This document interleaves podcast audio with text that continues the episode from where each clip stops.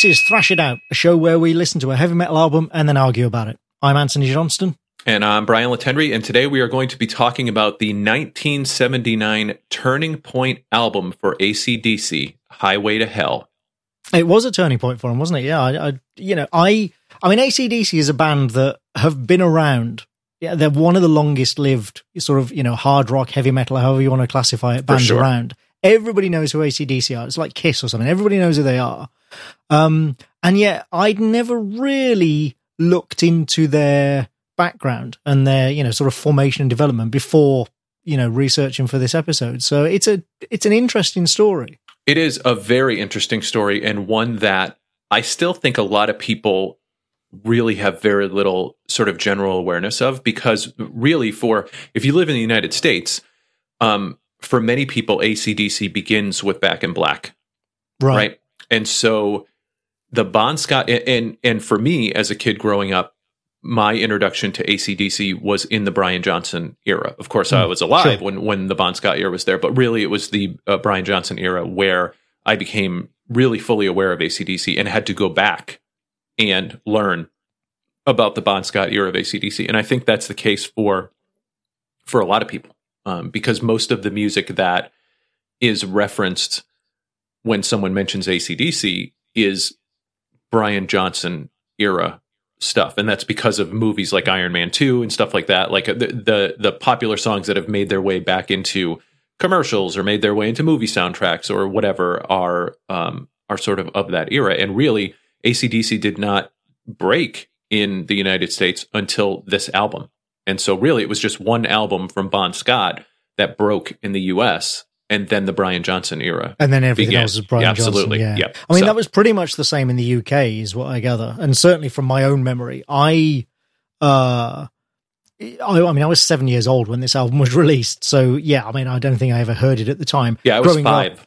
yeah, as a kid, I knew of ACDC and I knew they had the guy with the flat cap singing, you know, but also because of their connections to the UK, there was maybe a little bit more sort of just general knowledge. I remember learning very early on from somewhere that they had had a singer before then who died. Uh, and that you know Brian Johnson was the replacement, but that was it was just something that you knew. It wasn't something that I kind of could tell you the details of. Right. Um, because yeah, as you say, Back in Black, that was. I mean, this was the breakthrough album, but Back in Black was the huge album. That Absolutely. was the one that you know everybody knows and everybody's heard.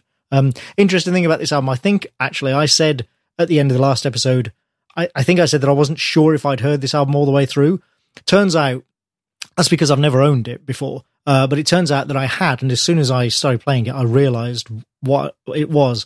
Um, I think I've mentioned before on the show that when I worked in a design studio, we had a CD player in the corner, and Uh-huh. the three designers in the studio would we would all take it in turns to play different records. Well, before that, we had an even smaller studio where there was just two of us and a tape player, not even CDs. That's how long ago it was.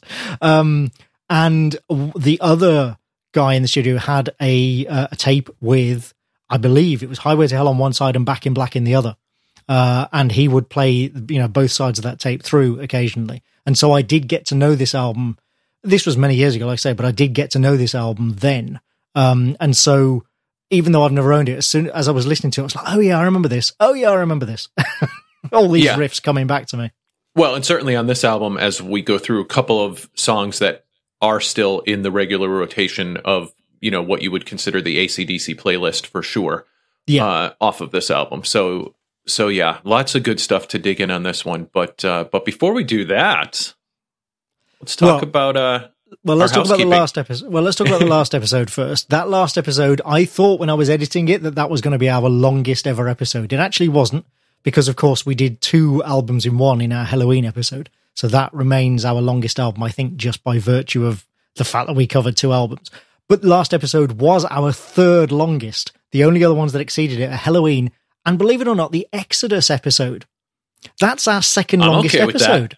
Yeah, but who would have guessed that? You'd think that it would I be would something like the that, no. Queensryche episode, which is long. Don't get me wrong, but yeah, bizarre. I am, uh, I'm really comfortable with the Helloween episode being our longest episode. Oh, I would be don't- so comfortable if yeah. that held all the way through as our longest episode ever because uh some, someone Given that it's something like two hours forty, yeah, I mean, I don't know if it was on our Facebook group or if it was at work. Maybe it was in Slack at work or something like that. But there was something about a like a 10 or 12 minute song or something like that. And then my response was basically there's only one song over 10 minutes long that deserves to be in existence, and it is Halloween from Helloween. Uh, and that is it. And so, uh, and it made me go back and listen to that one again. And I think I told you that when I went to see Helloween on the Pumpkins United tour, they freaking opened with that song.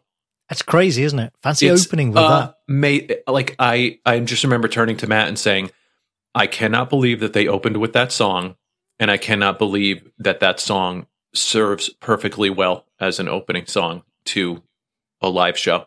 Like, I mean, the only just, problem is for you, it can only go downhill from there because that's your favorite song of theirs. I mean, it's so good, but it's like I just couldn't believe they had the audacity to open the show with that. I was like, wow, that is, is kind uh, of crazy, isn't it? Yeah, it was insane. Uh, yeah. Um, speaking of insane, we got over hundred comments on the. We had a lot of comments on that, didn't we? Yeah. Which is so interesting. Yeah, I mean, uh, a, a lot of them was our back and forth discussion with Scott about uh, Metallica and Megadeth and and True. all things in between. But lots of good feedback on this episode. So um, Joe said, Listen, uh, listening to the podcast, I disagree with Brian, at least from my perspective. As a big fan since Peace Sells was released, this was the first album that I did not buy. My brother got it, and I didn't care for it.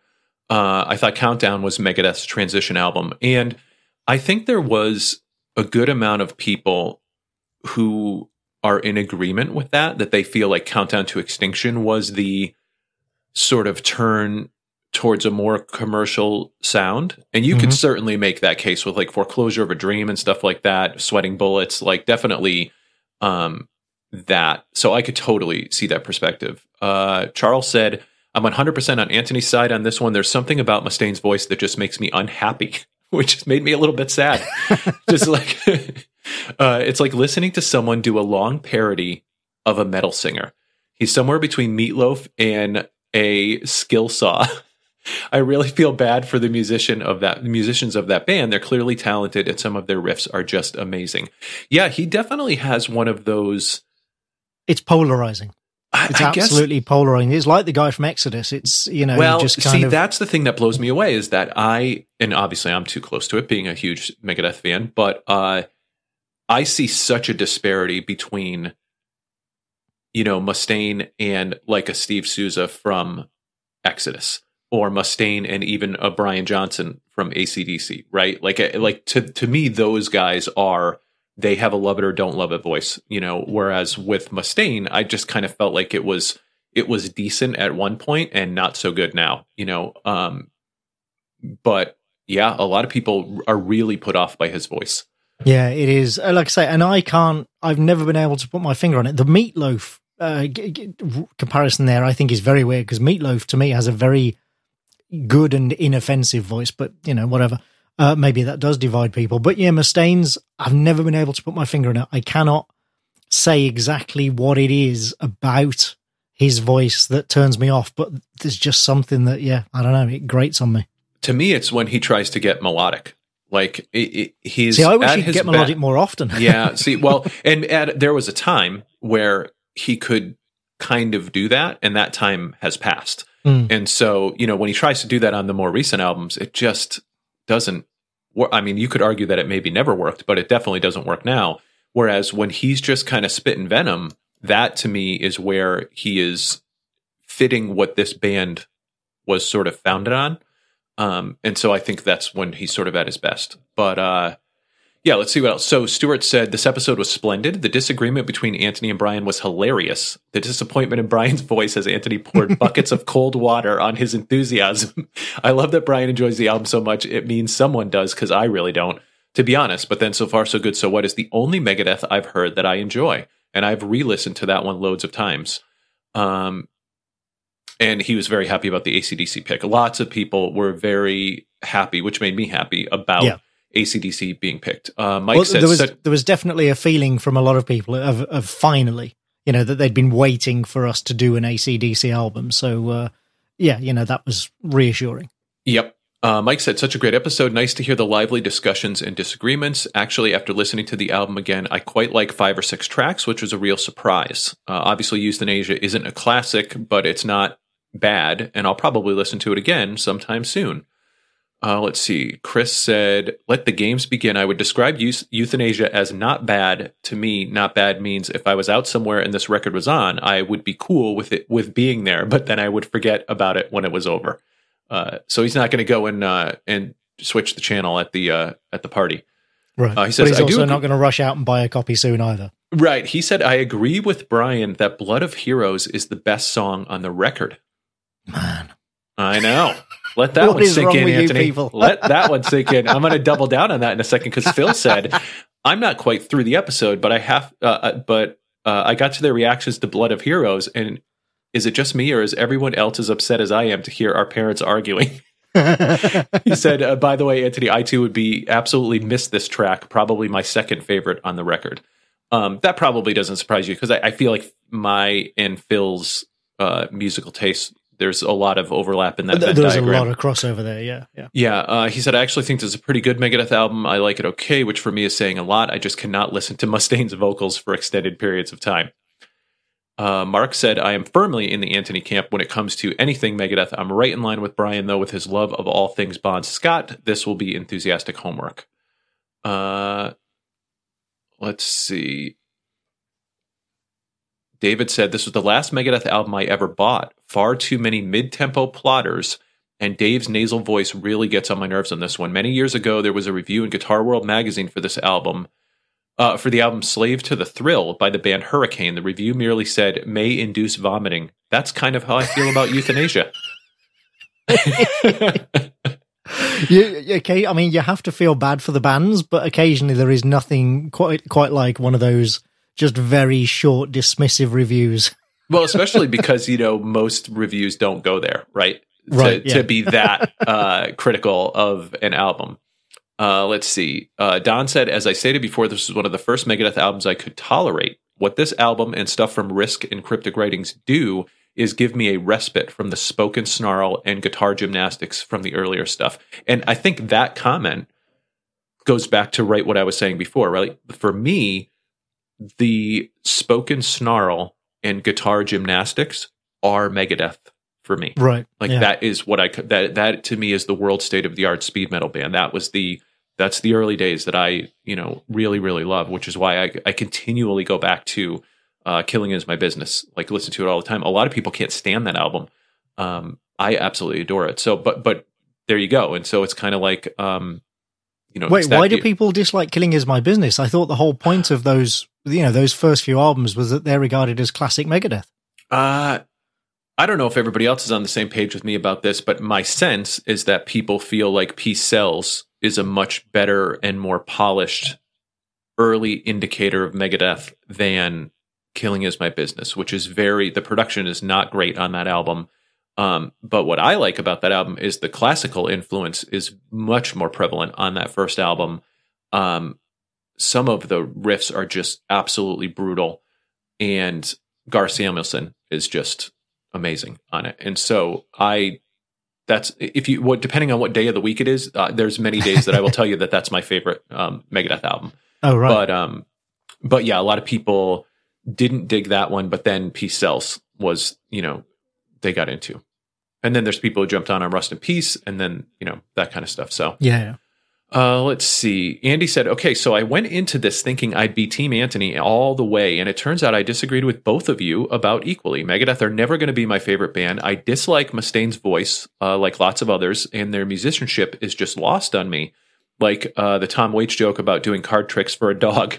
He said, I was honestly never going to love this album, but I gave it a lot of spins last month trying to crack it, and although I didn't come to love it, I do at least respect it now. They're not incompetent. Every bizarre, baffling, weird choice made on the album was obviously deliberate, and the more I listen to tracks like Addicted to Chaos, Monde, uh, I Thought I Knew It All, and Black Curtains, all favorites of mine, overly fussy playing and plotting tempos and ugly sneering vocals and all, I realize these dudes can be pretty good at what they do. That is that is quite a backhanded compliment.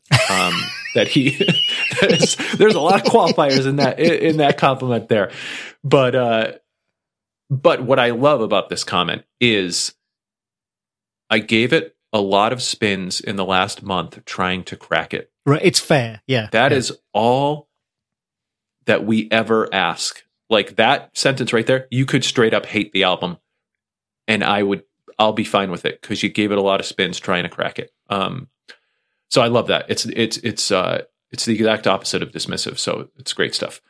Uh, Dave said this was a fun episode to listen to. I enjoyed Anthony Snark because I used to be into Megadeth, but I don't really like them or Mustaine much these days. Going into this episode, I couldn't remember when I stopped being a fan, and then I listened to this album again and was reminded that Youthanasia was where I checked out. uh, Kenneth liked Glad when I we said, could provide that service. Yes, uh, Kenneth uh, got a kick out of when I said that you listen to Type O Negative as a response to one of your uh, Oh yeah, dismissive comments. I think it, I think your comment was about the cheesiness. Of, I think it was. uh, It was about cheese. Yes. and by the way, if anyone hears a dog barking in the background, that is my dog losing his mind because I'm sure another dog dared to walk down the sidewalk uh, today. So he is. Uh, he's just got to make sure that they continue on their way. Uh, Darren said, "Youthanasia to me contains some of Mustaine's least grating vocals. There is some great melodic stuff happening on this record, which I really appreciate. Train of Consequences, The Killing Road, Elysian Fields, and the title track are probably my favorites on the record.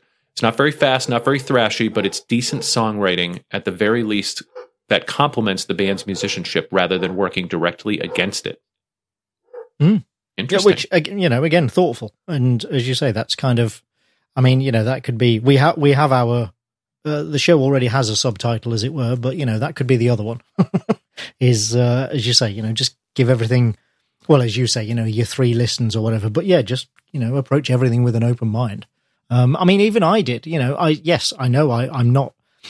I'm confessedly not the world's biggest Megadeth fan, but I I still tried to find good things in that album, and I did find one or two, but just not enough for me. Yeah, and and the Uh, rest is kind of diminishing returns here. Uh, David said, "Challenging episode for me. I share Anthony's visceral aversion to Mustaine's vocals, and it's kind of heartbreaking to hear riffs I actually like ruined for me by his voice." Uh, Wayne said, "Not a terrible album, but a long way off their best. I can somehow picture Elysian Fields being sung by Ozzy. Uh, I kind of Hmm. get that vibe from it. I could probably yeah, see could that. just about see that. Yeah. Maybe just kind of the vocal approach in that one. Uh, let's see. Andrew said, still working my way through, but am I the only person who thinks Train of Consequences sounds like Guns and Roses? a little, I suppose. Interesting. Yeah. Uh, John said, my two cents is that this is mega dull. Ka-ching. we'll allow it. We'll allow it. Uh, Andrew said, entertaining episode. I actually didn't mind the album. Doubt I'd dust it off again, but it was an enjoyable commute. I was a big fan of Countdown to Extinction when it came out, but never got this for some reason. Makes sense that I'm partial to their sound from this era. That being said, I can't see myself rushing out to explore further. Yeah. Uh, Art Which said, was the sentiment of a lot of people, really, wasn't it? Yes, absolutely. Especially people who are probably wouldn't even classify themselves as Megadeth fans, or maybe as casual Megadeth fans. Just that Yeah. this this one isn't moving the needle for them. Um, Art said, after listening to the episode, here are my thoughts. I really like the first half of the album as opposed to the second half, much more than they did. I really like Reckoning Day and Train of Consequences, and what I found to be an odd criticism was its use of harmonica as if it's an instrument that's never been used in metal. And I think you replied to this. I, I think that um, your point being that it was It's the- not a part of Megadeth sound. Like, you know, I have, I have nothing against harmonica per se, but I thought in this context and on that track, it just did not fit for me at all. Uh, and yeah, it's not like every other track of theirs has a harmonica on it, you know? Uh, he also said, and this kind of uh, is going to connect to our current episode, I also found it an unusual criticism that the songs were too simple, especially considering that ACDC is the next band being covered and their songs aren't uh, considered technically proficient. Uh, I would argue that point, but we'll get to that later. Yeah. Uh, is it maybe that we expect Megadeth to have songs that are all about guitar wizardry and prowess, and maybe that's why people don't like its simplicity because they expect more from Megadeth? That is an interesting point, and I would say for myself, there are times where I do expect more from Megadeth. This album, in in a, in a few ways, I would say yes. There are there are things that I think are a little bit too simple that I would like to have seen them do more with. For me, when I talk about an album like Super Collider, that is the one where I my my takeaway from that album was Megadeth are better than this.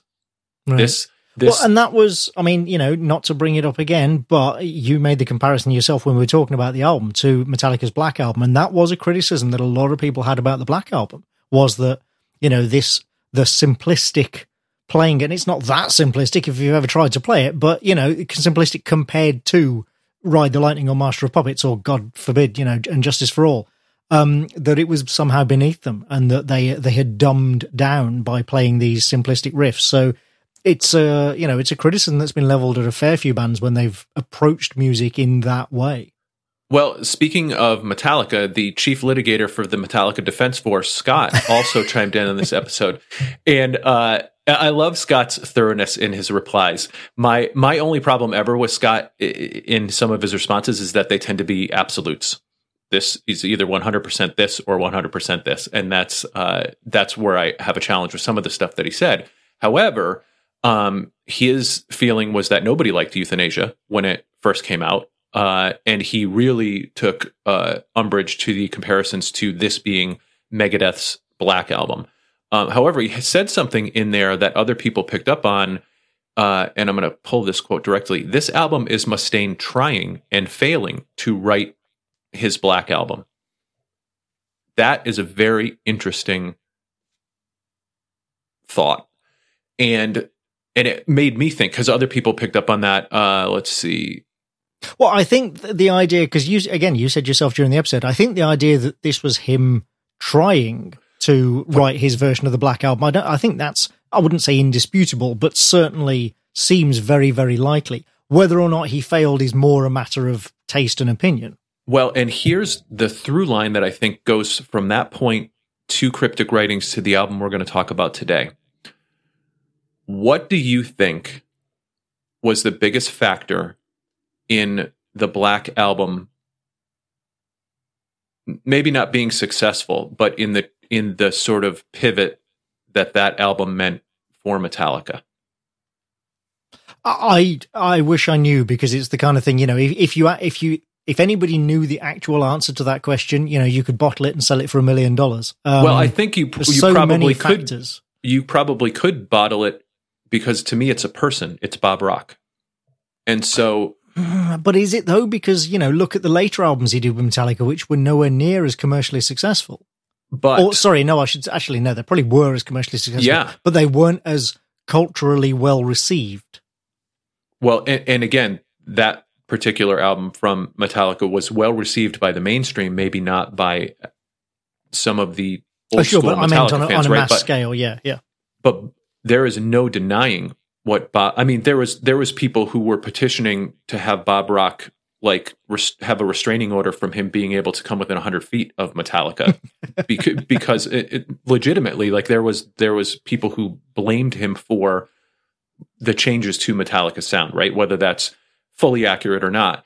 But the talent and vision and willpower that he brought to working with Metallica. Because who at that time, that's like that's like sending in uh, an editor to work with Stephen King, right? Oh, sure, yeah. But like, at the same time, the band were willing, you know, they wanted what he could bring and they were willing to go along with it. You know, a band like that, and certainly, yeah, you know, in comparison, as you say, an author like Stephen King, has the power to, and we actually see this, this will come up a little in uh, with this ACDC album. Absolutely. You know, has the power to go, actually, this ain't working, fuck off, we'll get somebody else in. And, so, a, and a visionary producer, if allowed to do what they do best, can have an unbelievable impact on an album and, you know, by ripple effect, a band's career right? Oh, absolutely, so absolutely. I think when we talk about this album, because it made me think, Scott's comment about this was Mustaine trying and failing to write his Black album. Max Norman is the producer on this album, right? And from the videos that I watched and stuff like that, seemed like they had a pretty good relationship with Max Norman in the studio, but I never got the sense that what he b- brought to that table was what Bob Rock brought to the table with Metallica, or as right. we talk about ACDC, what Mutt Lange brought to the table with ACDC, right? And so, okay, yeah, I can. I think you could from, yeah. make the argument that one of the biggest hindrances to Mustaine's larger success is Mustaine's inability to bring in a producer who is maybe bigger than him and who he will cede control to in a way that will allow that producer to actually bring their vision for what their sound could be to life right? Right and help them elevate yeah yeah. Exactly. Uh, and so because he's he it's a control thing right and that's where you have to give uh, lars and james a ton of credit of being able to work with a producer knowing how how uh, strong-willed both of those guys are right to be able to work with a producer to achieve something that they could not achieve without that person. Mm. And well, so you you saw that in the uh, the year and a half in the life of Metallica videos, which is a fascinating like, like, yeah, and you can see that there is tension and there are conflicts there between the three of them for sure. It, you know, in the studio, but ultimately, what comes out of it is yeah, you know, obviously a, a classic, you know, enormously successful album that changed the face of rock music. You could argue changed the face of music, full stop. So it was worth it, but you can see that it wasn't a smooth ride. Right. And so not to say that that, uh, that of course if if if Megadeth had worked with a Bob Rock or someone of that uh, of that level, you know, on this particular Youthanasia album, that it would have become, you know, in popularity, Megadeth's Black album. But just an interesting, it, it made me think about right, you know the role of the been, producer yeah. in that process and the ability to have uh, someone from outside the band come in and really help take the band to a place that maybe they can't see on their own. Yeah. You know what I mean? There's a reason you bring in a guy like a Bob Rock. There's a reason you bring in a Mutt Lange. Uh, it's because they they see something that you don't, and yeah. um and so I just that that's an interesting take. So, uh, but you should go back and read. Uh, Scott wrote a capstone level thesis here about uh Megadeth, Metallica, and then we got into talking about Slayer and live shows and stuff like that. So it got a little off, but yeah. uh, but yeah, there's no doubt that this this whether or not this was an attempt to create the Black Album, it certainly did not have the success of the Black Album. Um, I will argue his point though that no one liked Youthanasia when it came out. I think going back and looking at it now, there's people who maybe will say that they they didn't like it. When I was in, you know, listening to this album when it first came out, all of the people in my circle did like it. Yeah. Um. So yeah, I'm trying to see if there's anything else in here. Uh, well, so so I mean, yeah, I'd encourage anybody, as always, to go and look at the uh, you know, the previous show thread in our Facebook group because, as we've said many times in this show, you know, it is to my mind one of the best bloody groups on Facebook. Um, just in terms of being able to have those discussions without things turning ugly, uh, and also in terms of finding new music you know, and exposing yourself to bands that you may not have heard before. We've talked about that before as well. It's, uh, it's a really great group for that. So uh, I'll remind everyone that that is at facebook.com slash groups slash thrash out if you're listening and you haven't visited before. Uh, group is open to all. So, you know, by all means, yeah, go and, you know, not just that one, a lot of the threads from past episodes, especially what's interesting to me is when people find later podcast. on down the road. Yeah. Right. And then suddenly sure. I'll I'll get a notification that somebody's commented on like a six month old post. Totally, dude. Because they've only just listened to that episode and that off, can often respark conversation. That's uh, I find that very interesting as well. Um, one thing I wanted to I've been waiting for a few episodes actually to try and kind of find somewhere to fit this in. Um, and it, this is probably about as good as any because it does kind of tie in a little to what you're saying about you know bands evolution and changing over time and people fan people being fans of earlier albums rather than later developments and all that sort of thing. I had, and I can't remember why this came up, but I started thinking about in the 90s, there was a rash of metal bands effectively having midlife crises. Uh-huh. Yep. Metallica being one of them, but they did it in a very different way. Metallica had a midlife crisis that just involved them making like some records that, you know, some people, some fans believe they shouldn't have made. But a lot of bands split up or saw uh, people suddenly leaving to go and do side projects. Uh, yep. You know, you had Rob Halford famously going, leaving Judas Priest to go and do Fight. Um, Bruce Dickinson left Iron Maiden to do his solo stuff.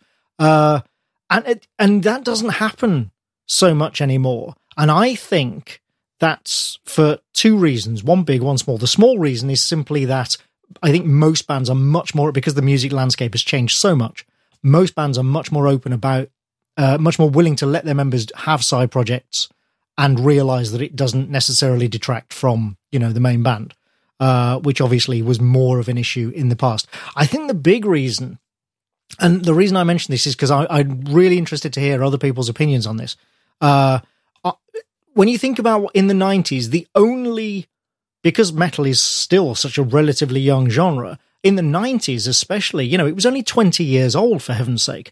And at that point, Black Sabbath were the only long lived out and out metal band. Yes, again, ACDC had been around uh, for God knows ever. You know, Motorhead had been around since the late 70s as well. But in terms of bands that you could look at and go, you know, no argument, heavy metal, Black Sabbath was really the only one that had been around since the start, kind of by definition. And I think nobody knew because they were kind of sui generis. Sabbath have always really been, you know, just kind of out on their own maybe nobody knew if a metal band could actually survive that long and go through the ups and downs of a career and see a revival. Because what we've seen in all sorts of genres recently is bands that went away for 10 or 20 years suddenly Dude, now doing comeback and revival tours, you know? Exhorder just put out an album after 27 years off. Right, right, and but and not it's just been in, getting ridiculous reviews. Right, not just in rock music though. I mean, we see it in pop music and stuff as well. So what I my this is my you know tin pot theory that I've just put together is that when bands' fortunes started to dip in the nineties because they had been around long enough to go out of fashion, and they felt as if oh shit that's it this is the end this ship is sinking going it's yep. never going to rise again and so that's why people like Halford and Dickinson and what have you went oh Christ you know let's I better go and do something else and reinvent myself because that's the end of this band. Whereas nowadays, like I say, what we've actually seen is that that's not the case, and there is an appreciation for bands that have been around a long time and are still doing their thing. Again, that's maybe more prevalent in metal than many other genres, but you know, there are we we can all think of now a lot of bands that have been around for twenty or thirty years are still basically kind of doing their thing. You know, haven't evolved all that much,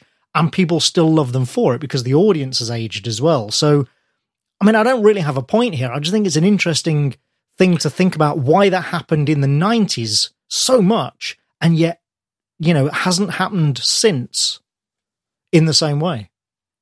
I mean, maybe because in the, especially in the early 90s, it felt like the landscape had shifted so much mm, that it also was, true, yeah. It, you know, that it was just going to, it was never coming. I, so I agree with you in the sense that I think bands looked at the landscape and were like, our well, era of it. music is over. yeah. There's this is not coming back around again. Like this has completely changed and it changed quickly and it changed in a way like it didn't feel like an evolution. It felt like a revolution at that point in time where like things just changed. I like like we talk about, you know, being at Clash of the Titans and see Alice in Chains getting booed off the stage mm. opening for Anthrax and Megadeth and Slayer and then what, a year, a year and a half, 2 years later, they're the headliner at those shows. So that happened so quick. I mean that that's the memory that I always go back to is literally that Alice in Chains gig where it was like it was not long after that where everything flipped upside down. And um and I think now as you said like as we age with some of these bands, I think there's just such an appreciation on our part of bands who continue to stick it out, you know, and and are putting out music that is as good or better than some of the stuff that they've done over the course of their career now um, bands that still can go out and put on a live show at this point in their career and the amount of respect that that garners now from you know rock and metal fans for bands that have just stuck it out and, and are still doing it. Um yeah, isn't it funny? Do you know that, that's just occurred to me but isn't it funny how metal specifically metal of all the genres is the one i mean like in any other creative endeavor it is expected that you get better with age. You know, that experience gives you the wisdom yep. and the knowledge and the skills to produce better work in every other creative field and also in most music except metal, where it's almost accepted now that as bands get older, they decline and won't produce stuff as good as when they were young, energetic bands just starting out. And I wonder why that is. Because it's not true either. You know, there are some great right. bands, as you and I know, who bands like Testament that we've mentioned many times who are producing some of their best stuff now. And those guys are all, you know, 50, 60 years old and they're producing amazing music. Um, so yeah, it's just, it's a weird attitude that we have in the metal community, isn't it? Well, it, it, does that tie right back to the this idea of rebellion in in rock and metal to begin with, of Mm, like maybe. you know not conforming to what the conventional wisdom is, or not conforming to you know what the expectation of you is, and and that just that fighting spirit. I think of like, I mean, for crying out loud, um, you know, you look at bands like Saxon and, and Biff Byford's just dealing with a heart issue right now. I don't know if he's had a surgery yet or not, but they had to postpone some dates because he had a uh, heart condition come up. Um, but you look at a band like Saxon, who you know is out just still killing it. I just got their live album; it's insane. I mean, and these are songs that were recorded in the past like seven or eight or nine years of Mm. when these guys are in their late fifties and early sixties and still out there killing it. And um, it's that spirit, it's that energy. I think that they that they sort of bring. But you're right; that is kind of a a unique thing about this type of music that there is mm-hmm. an expectation that the veterans are the experienced you know they've seen it they've done it and The veterans get the respect, but they get that respect based on what they did 20 or 30 years ago. right and there's a lot of healthy respect for longevity now Yeah. like that for having had a career that you know has seen some good albums and some bad albums and some mediocre albums but you're still here and you're still doing it and you're still and i i think the the last piece is that you're still putting out some good music nowadays you know that you're still you're still putting new things out there when you look at a lot of the bands that we listen to i mean the stuff they've put out over the past few years has been some of the best stuff they've ever put out Yeah. which is crazy That's what I say. It, it's not true, but it is this commonly held belief that, uh, yeah, you know, young bands will, by definition, make better music than they will when, you know, in 20 or 30 years' time. And, uh, yeah, it's strange. Anyway, anyway, uh, let's, you know, let's not spend too much, too long on that. Like I say, I, am genuinely interested to hear what people have to say about that. Um, uh, but let's get to the album. Before we do, I'll just remind everyone that if you enjoy listening to us talk about all this bullshit, uh, you can support the show by going to patreon.com slash thrashing out, where you can pledge your support for the show and help us keep making this podcast. So let's get on to ACDC then. And why don't you give us a bit of background on the on the band themselves? So this is a band that has sold over 200 million albums worldwide over Two their career. hundred million. Holy shit, I missed that. million. In fact, Fuck me. I know, right?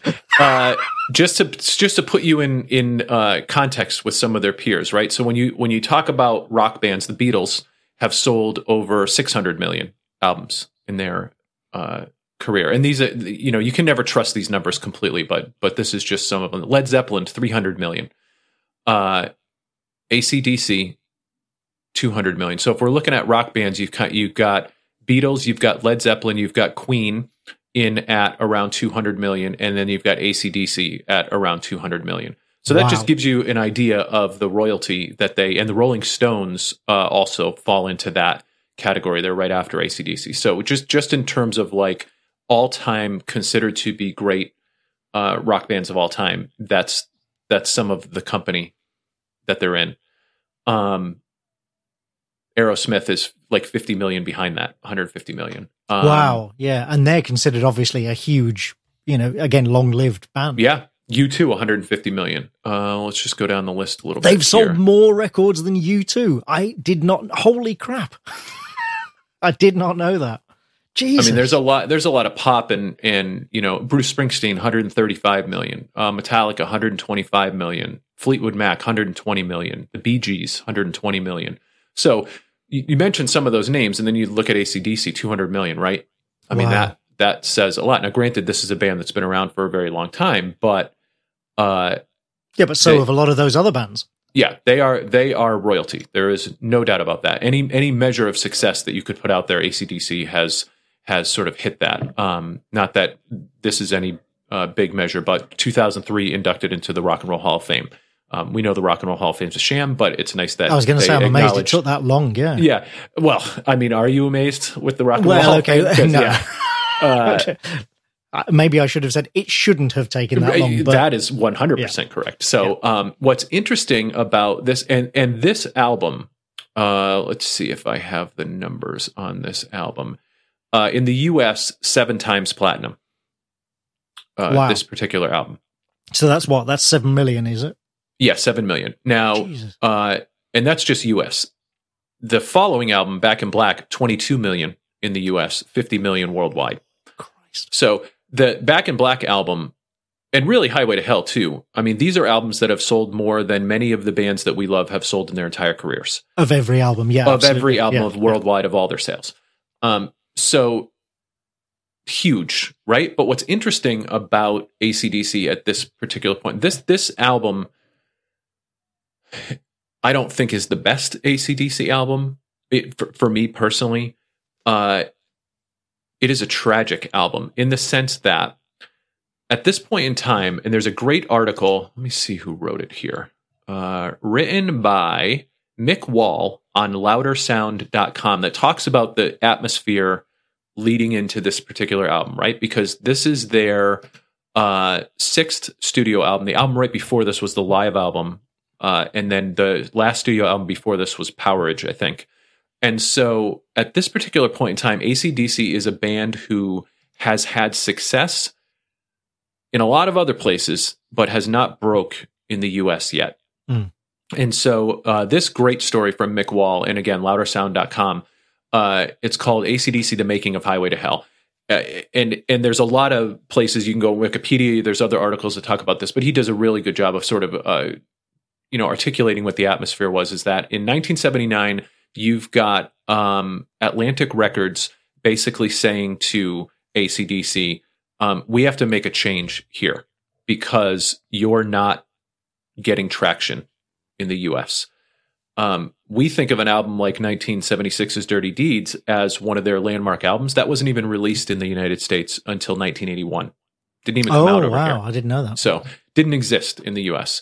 Uh, when they did If You Want Blood, You Got It, which was the live album that came out before this album, that was done to try and capture some of the magic that Kiss captured with their live album.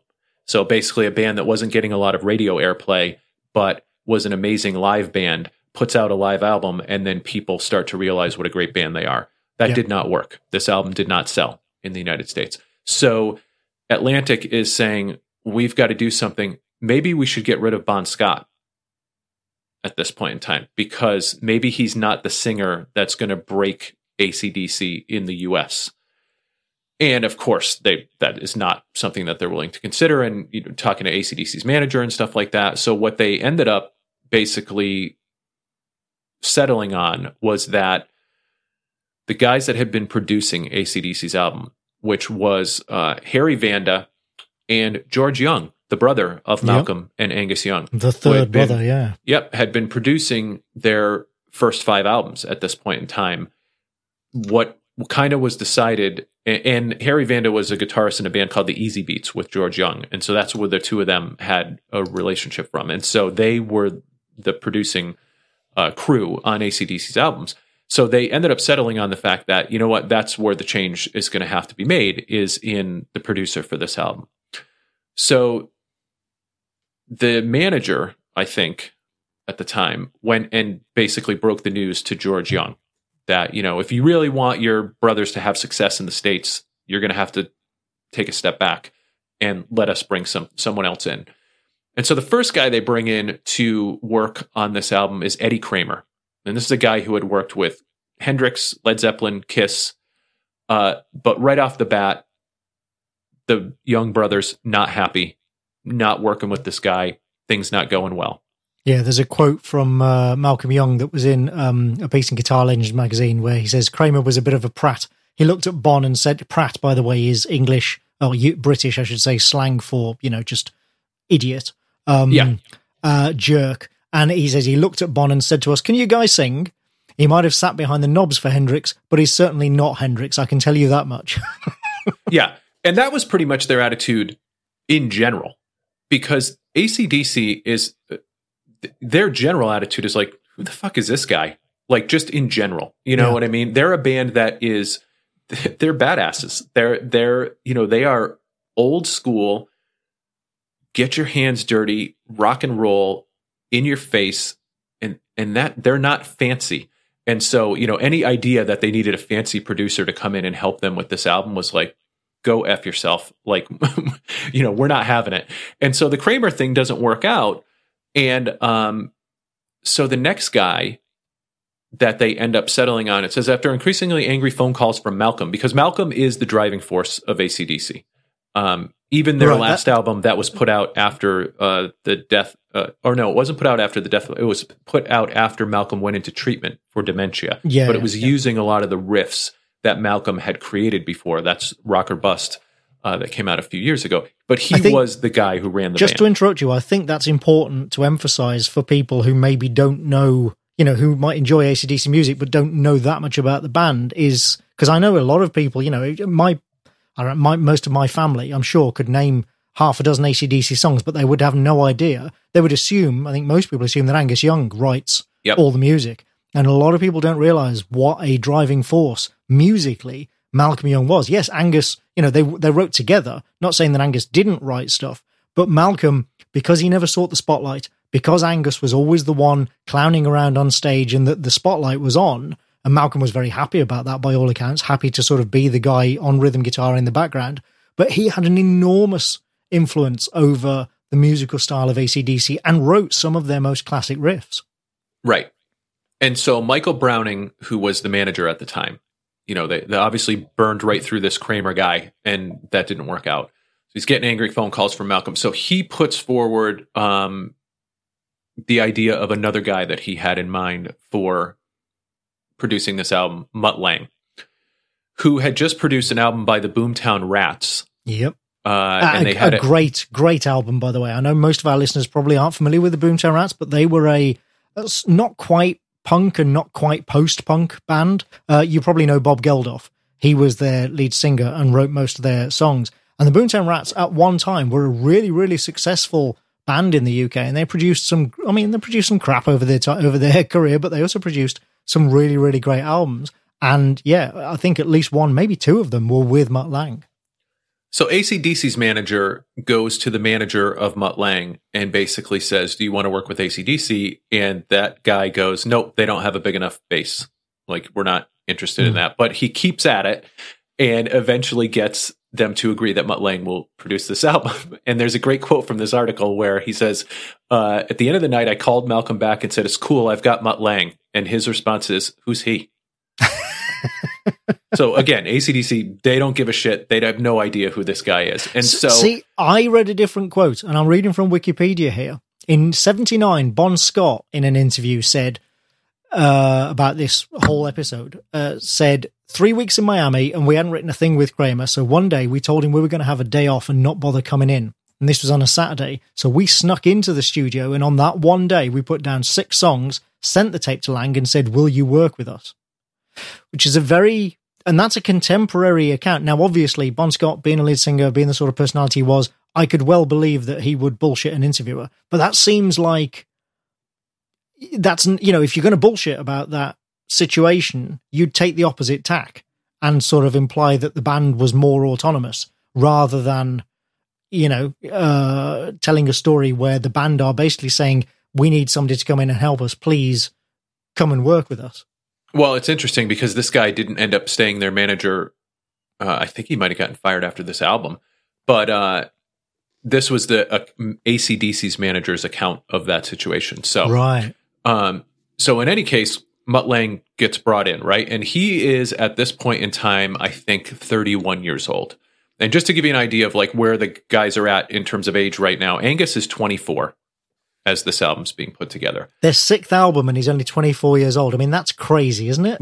Bon Scott is the old man at 33, um, 32, 33. You've got Malcolm, who is a couple years older than Angus, 26 ish. You've got Cliff Williams, who is the second oldest in the band at 30. And you've got Phil Rudd, who is 25 at the time.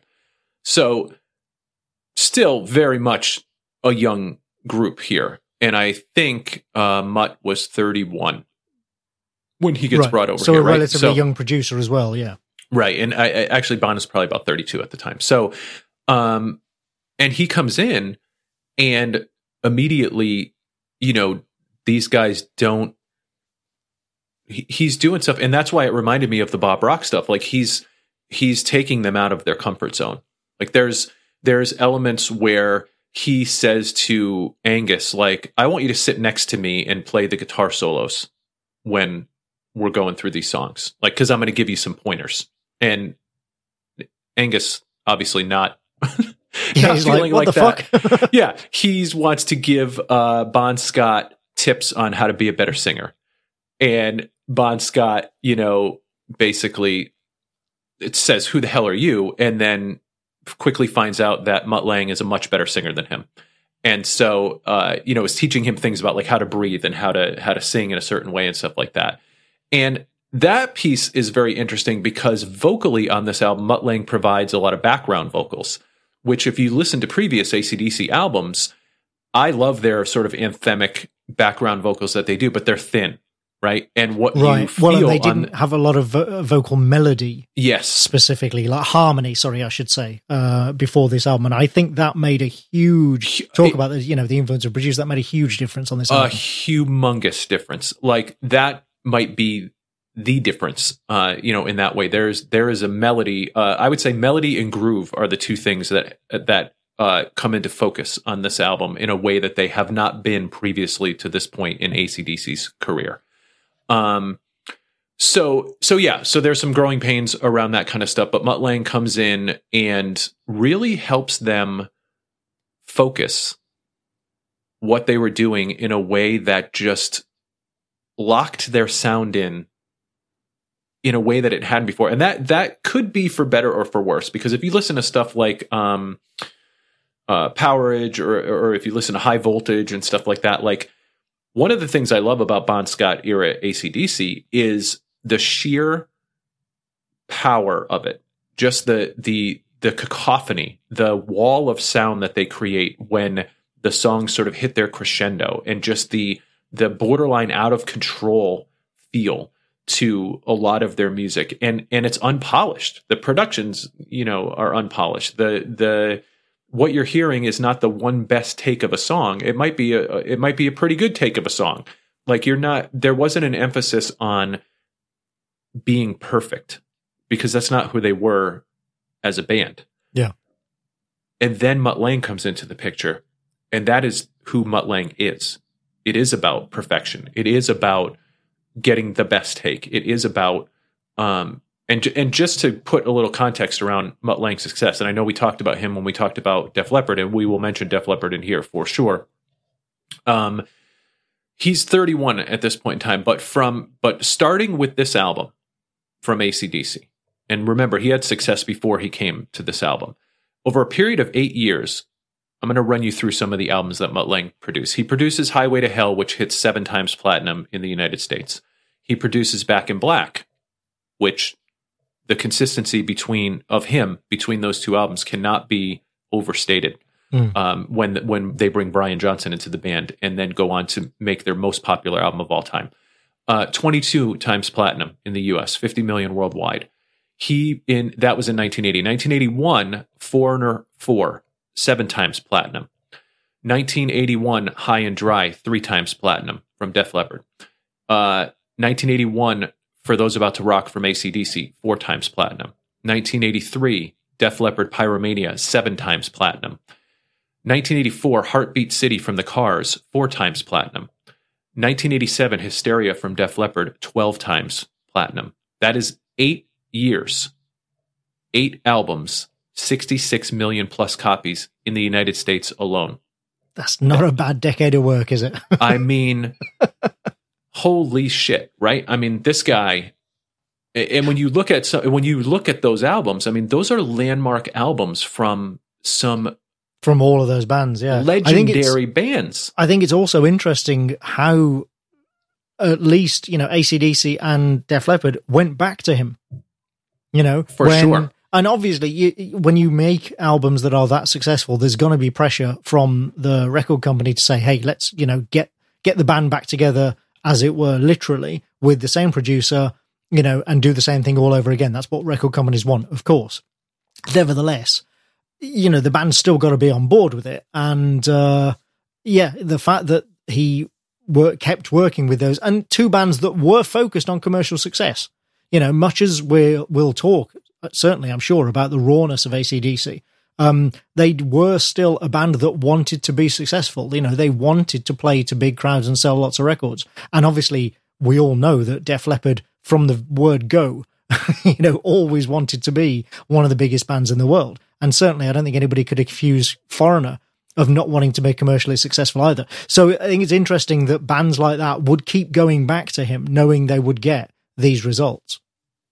Right. And well, and if you're ACDC, right? But when you when you I mean, I'm sure there was also the fact that they had just lost Bon Scott, right? And so having a familiar sure, yeah, entity in the studio with them probably made a lot of sense to them too. But also knowing this is an album that we're going to try and go out there with a brand new singer after we just had our biggest album, mm.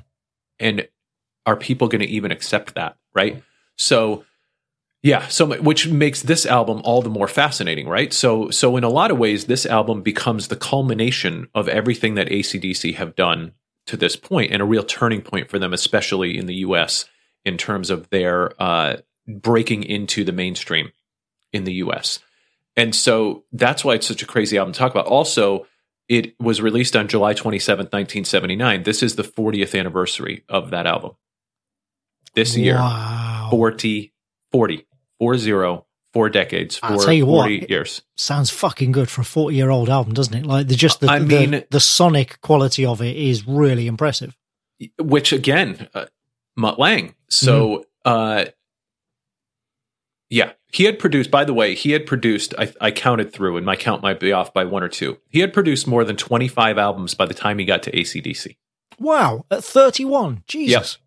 So, uh, okay, so your lineup for this album, obviously, we've talked about Bon Scott. You know Angus, you know Malcolm, Cliff Williams on bass, maybe one of the most underrated bass players of all time, and Phil Rudd on drums, arguably one of the most underrated drummers of all time. Right. Well, So- and I think in the case of Phil Rudd, it's that old thing about he, he doesn't get the plaudits because he's not, it's like Ringo doesn't get the plaudits because he's just not flashy.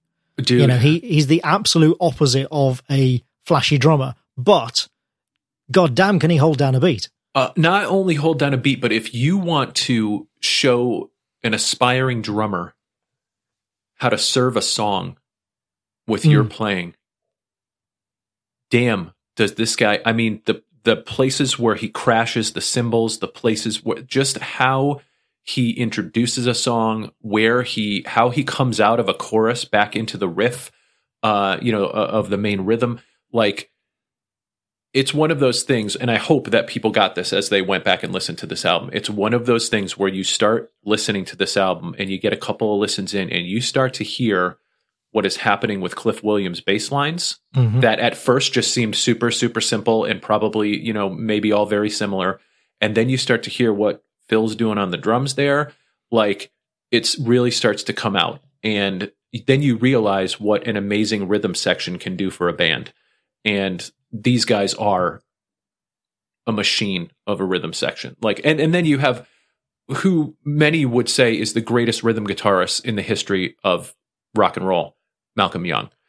Um, all of which allows Angus and Bon, you know, Bon Scott's Bon Scott vocally is like Angus Young on guitar. He's a caged animal. And so when you have a rhythm section that holds it down and provides the perfect canvas for you to paint on, like that's to me what makes ACDC so special is that Angus doesn't get to be Angus without Malcolm and Cliff and Phil. Mhm. Bon Scott doesn't get to be Bon Scott. And uh, you could see, like, to me, Brian Johnson, when he comes into the band, is a more traditional singer. He he follows more within the rhythm of a song than Bon Scott does. Bon Scott has a little Ronnie James Dio in him in the sense that he'll he'll add little flourishes. He's not always on time. He's you know he's he's playing within the song, but sometimes just barely. You know, with his uh, with his vocal approach and stuff like that, which I love because to me, when Bon Scott sings, it sings like you're hearing this version of that song, and it's the only time you're ever going to hear it. Because the next time he sings this song, it's going to be a little bit different. It could the be next time he- different. Yeah. Absolutely. And that's always the impression that I get from Bon Scott. And that's also the impression that I get from just about every solo that Angus plays. He is playing the solo as it comes to him right now in this song. And if you play it again tomorrow, it's going to be a different solo. I think um, what's what's interesting actually about Bon Scott's vocals, I'm I should say straight up that I'm not the biggest fan of Bon Scott's vocals or of mm-hmm. Brian Johnson's actually. Um, they do I do find them a bit wearing after a while. They do grate on me a little bit, but I will also say that they go perfectly for this band. I cannot imagine how could anybody imagine ACDC without that style of vocal. But what I find interesting about Bon Scott's uh, vocals on this album, especially, is that almost none of the melodies in, and we'll talk more about this stuff as we go through the tracks, but almost none of the melodies in these songs during the verses have anything to do with the guitar riff, other than, you know, being more or less in the same key. But that aside, they have almost nothing to do with the riffs of the verse. Yep. But when the chorus kicks in, everything comes together, and that's what gives this band such power in their choruses is that it feels like that is when everything locks in as a unit and they're all driving forward towards the same destination. Whereas during the verses, it's much more uh, disparate. And that's not to say that it doesn't work. It absolutely does work, but it doesn't feel quite as cohesive. And then, yeah, when you get the chorus, suddenly, bang, that's every, you know, all guns blazing, everybody moving in the same direction. And that is kind of the magic of this band is that there are these uh, elements that are sort of not aligned that just come together at these moments. And the way that they tend to come together is in a way that just explodes. Yeah. And so it feels, I feel like if anyone else was playing these songs, they wouldn't be as heavy. They're kind of a band that is like heavier than the music, uh, it, almost like it, as it is on paper has a right to be. You know what I mean? Well, but it's just the, a, a the lot of way- that I think has to do with the guitar tones. Yeah, I read several sure, pieces dude. while researching this out. I read several pieces from guitarists and producers saying like, yeah, nobody can sound like Malcolm and Angus. There is just something about the the guitars they use, the equipment they use, and the way they play. In the same way that nobody, no other drummer sounds like John Bonham. And it's not because yep. John Bonham had magical drum skins or something. It's just the way he played and that to an extent is true of the Young Brothers as well. Absolutely, and I mean just the way that chords are struck. You know, just the the it, it's just it's so awesome. There's a great video out there of Scott Ian talking about like why Malcolm Young is the greatest guitar player, like and just like oh, professing his love for him. Um, it's great. There's a there's a lot of good stuff out there about people basically talking about how underrated that that Malcolm was. Um, I'm trying to see if there's anything else that we want to hit on before we get into well, the actual album. Talking oh, well, of videos, I know you wanted to talk about a video that you pointed me to uh, to watch about the bass work on this album. Well, and I, I, think the some of the songs that they're talking about might even be from uh, Dirty Deeds uh, as well. But basically, there was a video, and we could put a link to it in the show notes, where um, a couple of bass players were basically saying, "Here's why Cliff Williams." is one of the most underrated bass players of all times because he would do things in a song that were just uh, he'd play a little bit higher than the main riff or he'd play a little bit lower than the main riff and he would uh, he would be doing things that just accentuated the song that if you were just trying to play along with an ACDC song you'd probably miss and You're you right. would you would probably just like because most of the times the bass is just following the the main rhythm and so they kind of broke down a couple of ACDC songs and showed like, here's where he's doing something different that when you go back and listen to it, you'll notice it gives it an extra layer of depth, or you notice yep. that it makes this sound a little bit more powerful because of the of the note he's hitting here, which most people would hit this note here. And um, if you're a bass player, then uh, I'm sure you'll love it because there's a there's they literally go into like what notes are being played and what chords are being played um, and they show it on guitar and bass in those things. But it, to me, what stood out from that video was it was the whole thing of like if you just look a little bit deeper with ACDC, there's more going on under the hood than it seems when you're listening to an ACDC song on the radio. Right. Well, and small things make a huge difference as well mm-hmm. because you know this is these band these songs are very simple. This is a band that doesn't do complex, you know, uh like fret wanking, widdly widdly guitar stuff.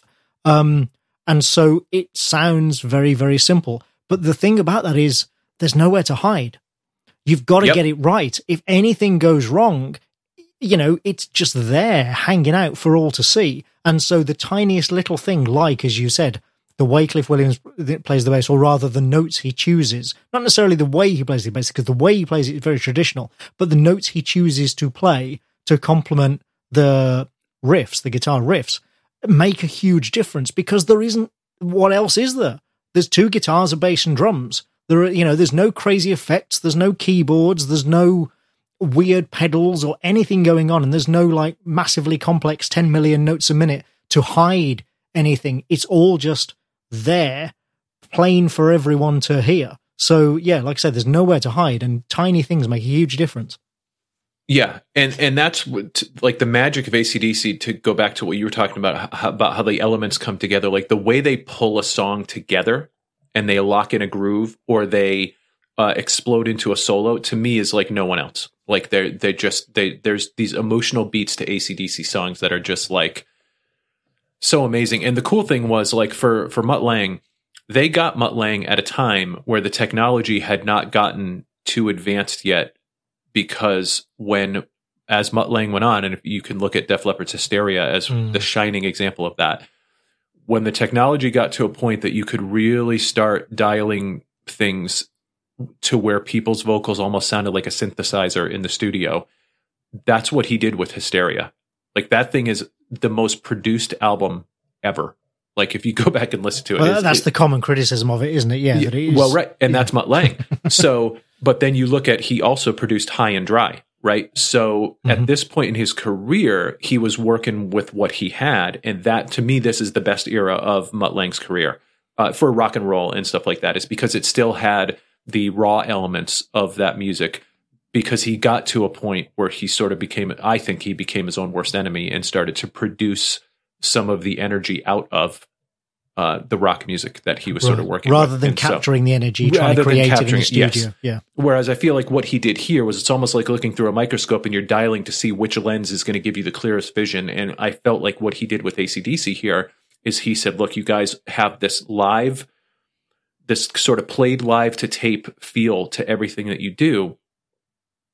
Let's just make it the best take." You know, like let's yeah. let's make it the best take. Let's lift the vocals a little bit let's lock in that groove as much as we possibly can and just uh, give it a, without sacrificing much power give it a little bit more groove and a little bit more feel and you're going to be there and so i just feel like what he did on this album with them is just help them bring that into laser focus so that what you have with this album overall is an album that still has the energy of an acdc album but also has the polish of a just sonically the sonic clarity. I think clarity yes. is the is the issue. You know, this is another one where you can hear every instrument uh, and every aspect of every instrument. You know, for good or ill.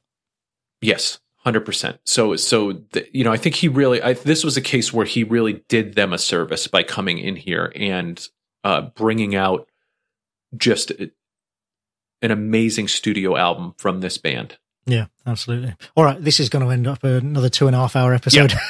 if we're not, if we don't move on to the actual tracks sometime soon. Although you know, wouldn't be the worst thing. So let us get into the album itself then, and uh, what is it? So just the fact, 1979, 10 songs, 42 minutes. As we've said before, you know, perfectly acceptable length for a rock album. Doesn't outstay its welcome by any means. Um, most of the songs, I think, are under like four minutes, aren't they? Yeah. Uh, you know, some of them are very short. And there's only a couple of. You got a couple that hit five, five, you know, five and four a half minutes. Yeah. yeah. Yeah. Nothing excessively long at all. Um, they don't um, beat around the bush, Anthony. You know what I mean? very good. Very good. But not yet. Let's start instead, obviously enough, with track one, title track, Highway to Hell.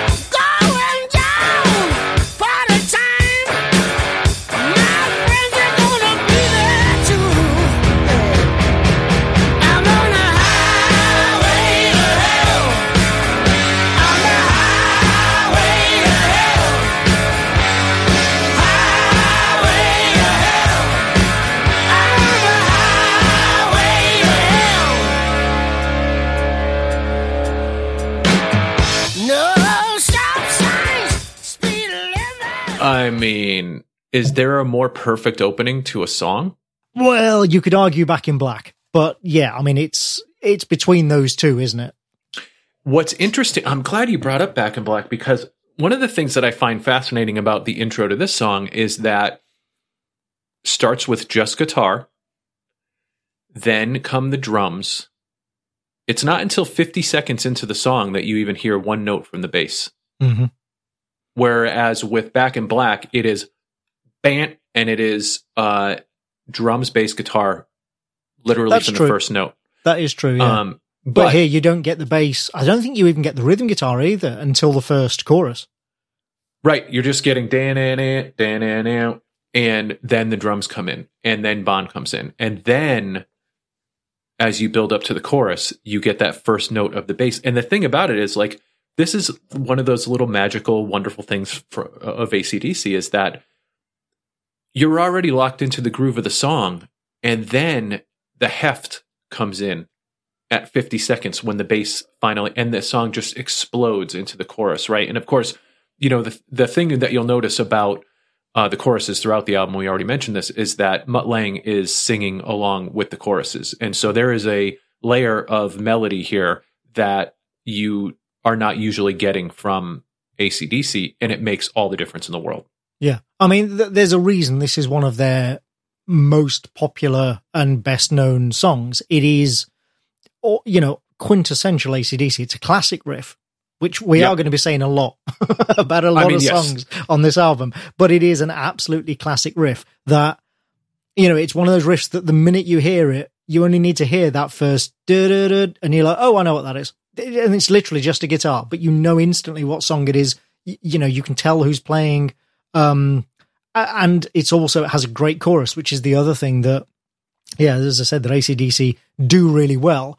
But yes, Mutt Lange allowed them. It seems it was him anyway. Basically, al- al- allowed them to take their choruses to the next level, and they are so good at choruses. There's a few songs on this album that don't have the best chorus, but the m- majority of songs on here all have fantastic choruses. A lot of them are sing along choruses, you know, that you can really belt out uh, driving along in the car or whatever. And I'm sure many people do.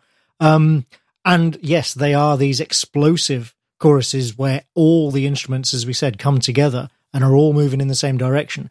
In And that's where they do the so the much song. With so little, right? That's Yeah. where they because as you said, like there's nowhere to hide, but when they they're they're kind of like a for most of the band. I wouldn't say Angus necessarily, but for for the rhythm section of this band, they're like a uh exercise in efficiency. Yeah. Like they like just where they emphasize and where they de-emphasize and where they let one instrument stand out and where they bring everybody to the forefront. Like all of that sort of uh, back and forth stuff is like that's where the complexity of ACDC songs come in because as you said, like they're playing a lot of the same chords over and over again, right? There's a lot of different ways to play this same type of song, but it's those little choices that they make that Yeah. make things sort of stand out. Um, the first time you like Bon Scott's voice, you know, no stop signs, the way he delivers that line, who sings like that? Yeah, yeah, nobody. You know what I mean? It's it's it's it's it's gravel and grit, but also like just mania. and kind of high time. pitched and Yes, yeah, and yeah. like just just this uh you know kind of strung out um it, it barely contained and to me like that's he is he sings the way that Angus plays guitar. And so Hmm. when you have the two of them there together it's just like but again emphasizing one at a time it's just like one at a time they're jumping off that that rock solid rhythm that the rest of the band is providing and so uh, but this is a great example as you said of like an acdc song where you, when they bring it all together it just feels so much heavier than what you're getting during the main rhythm Well, and that's partly because the main rhythm already sounds heavy. Yep. You know, part of the the reason that the bass coming in for the chorus has such an incredible effect on this song is because because of the sound and again, you know, the way they play and what have you, uh, and the overdrive and distortion types that they use, which apparently were very very simplistic. Uh, I read, you know, for both of the young brothers, that's already pretty heavy. That combined with the drums and Bon's vocals is already you know, a lot heavier and louder than a lot of bands that play this kind of music, and especially at the time. That's something we haven't really talked about, but it's important to remember this album is from 1979. I know, man. You know, it was very difficult to get stuff that sounded this heavy, and I mean sonically heavy. Obviously, you know, you had Black Sabbath with doing all the, their Doom thing and what have you, but in terms of just actual sonic heaviness, it was very difficult to get something that sounded this heavy while also uh, being clean in 1979. You know, that was, and that is down to, yeah, how the Young Brothers played and obviously some of the production as well. Um, and as a result, th- this is why when we were talking about it last time, I said, you know, the argument that ACDC aren't a heavy metal band, you've got to take it in context. Of course they were. At the time, there weren't many bands as heavy as this that sounded as heavy. You know, yes, they may not be doing uh, songs about uh, wizards and monsters or, you know, about uh, heavy metal demons and fire or I don't know, whatever you want to.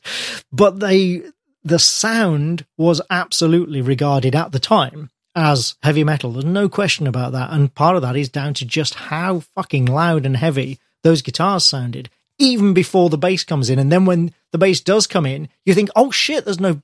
I have. There's been no bass right. on this yet. That, that's exactly. You're like, whoa, holy crap! I didn't even like. You didn't, didn't even know realize that was missing. Yeah, yeah. and then, and then on top of that, like the interplay of the main riff and the heft of the snare drum of uh, Phil Rudd, right? Yeah. So you've got bam, boom, bam, like just the the way the drums and the and the guitar play off one another in the beginning of that song provides a, a lot of that heft. And, and just in general about ACDC, like, is there a better band to bang your head and throw your fist in the air to? I mean, well, they, there's not many, they provide yeah. Yeah. you the perfect rhythm for headbanging and throwing your fist in the air. Like, the, so they're like it's just it's just perfect. So yeah. um there is a reason why this band were, you know, became so popular and have remained so popular and it's songs like this that are responsible, yeah. And again, a great solo by Angus here. I feel like it's very much within the song, whereas some of his solos are just completely just Off falls wall, out yeah. crazy, which I absolutely adore. But this one here, I think this was the one where uh, Mutt Lange eh, actually had him sit down next to him and play the solo as they were listening to this song. So there's a he stays within the song for the most part here, which uh, but it's a great solo and there's a great pick slide um, in this song. It's it's awesome. Yes. And then uh, when they get to like after the solo, the cymbal crashes and just that wall of sound where the chorus is going and Angus is you know playing notes on top of the main rhythm and everything is all together like it is this just tidal wave of sound. Um, and then of course they, you know, they end like many ACDC songs then, where they all like it's the last song of the night at the bar. Right, almost every song ends that same Yeah, way, doesn't it? hundred Yeah. percent, dude.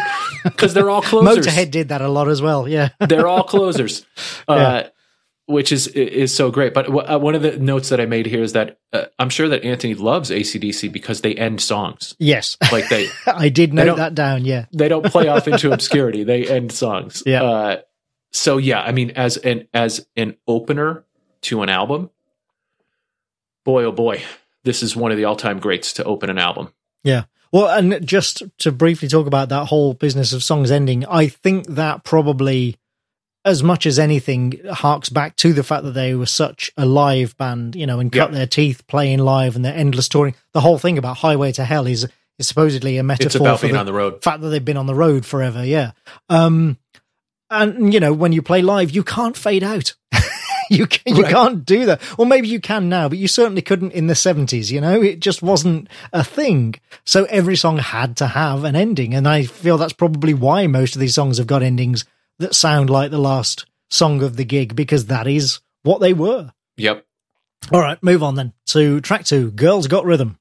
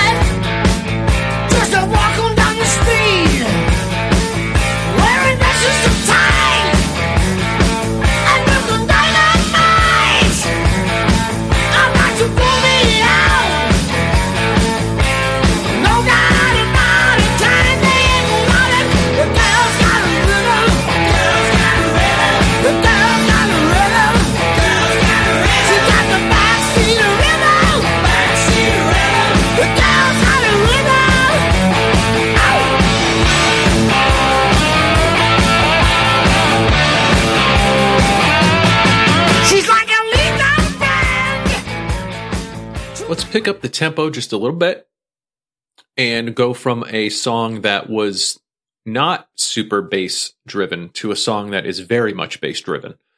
Um, you still get the, you know, the, uh, the quick opening guitar riff because that's how ACDC likes to introduce a song to you, but it locks in very quickly to the rhythm. It's super tight and it's got a great groove to it. Um, this song, I really, really, I think this is a great uh, build off of the first song. Yeah. The first song was a slower tempo, crushing, super heavy, anthemic. This one is a little bit quicker. There's the bass has a lot more to do in this song. Um, it's a nice pickup. Yeah, it, it is uh, definitely, as you say, the tempo gets faster. The, it's a little bit more involved. This is one where you can really hear how the rhythm, guitar, and bass are not just following Angus's lead. You know, they're Oh my God, yes. laying that foundation for him to then riff over. Um, you can hear that especially actually in the pre-chorus. There is um, uh, there is a bit where in the pre-chorus towards the end of each line, Malcolm is playing these sort of really high, well, not really high, but he's playing these high, maybe a note or two higher, sort of sharp emphasis chords under Angus. They're not all that audible. You know, you could miss them the first few times you listen, but what, but you, you subconsciously, what they do is they add emphasis to the end of those lines. Um, and you, if you're listening for them, you can certainly hear them and pick them out. Say they're not even all that loud, but they're just enough to add a bit of emphasis and a bit of dynamics. And as you said, the complexity with these songs, if there is any, is in the the the arrangement and the dynamics of the song. It's not in the riffs, we know that, but it is in how they are built and put together as songs, and that is you know a masterclass. Um, for instance, it's you may not realize until you sort of think about it. This whole song is one riff. This Yep. the, the riff in this song does not change at all. Not even during the middle eight, not during the verse, not during the chorus, not during the middle eight and solo. It is all one riff. The only thing that changes is the volume and the emphasis and the arrangement around that riff. And when you can build a four minute song out of, or three and a half minute, whatever, uh, out of a single riff, and at first glance you don't even realize that it's a single riff, that's impressive. That is damn good songwriting. Well, and when the solo is the heaviest part of the song, you know, and then Yeah. what happens during the solo is as the solo progresses, Phil Rudd starts hammering on the cymbals, just crashing. Yeah, the drums Like- get really heavy, don't they? Yeah. They just get it just takes it up a whole his solo was already the heaviest part of the song and then the cymbals just freaking bring it and then they lock right back into that groove. And uh, but but also the groove speeds up a little bit towards the end of the song. Uh it's so good, dude. It's so like the the the tempo control that they have and how uh how that rhythm section just just absolutely kills it is is so great. So this is like a fun. This is three minutes twenty four seconds. This is like a fun up tempo. Pick it up from the first song. Um, you know, somebody I think it was Andy who's like, I can't wait to see what analysis Brian does of the lyrics on this album. Yeah, we haven't really talked about those yet, Uh, the first song was about uh, so basically first song is about being on tour uh, last song is about being a night stalker every song in between is about banging Yeah. that's that's basically what you have on this record so it's bookended by uh, songs that have a little bit more serious uh, you know connotation to them everything else is very much sort of uh, tongue-in-cheek uh, sex drugs rock and roll really sex and rock and roll that's Yeah, that's ma- the primary uh, Mainly sex, let's be honest. yeah, yeah, it's- yes, mainly sex.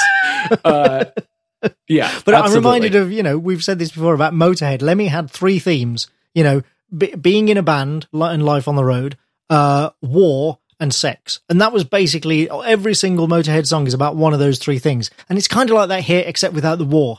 yeah, you just replace war with uh, rock sex. and roll. So, so yeah, so they write songs about uh, what rock and roll is. They write songs about sex, and they write songs about being in a band.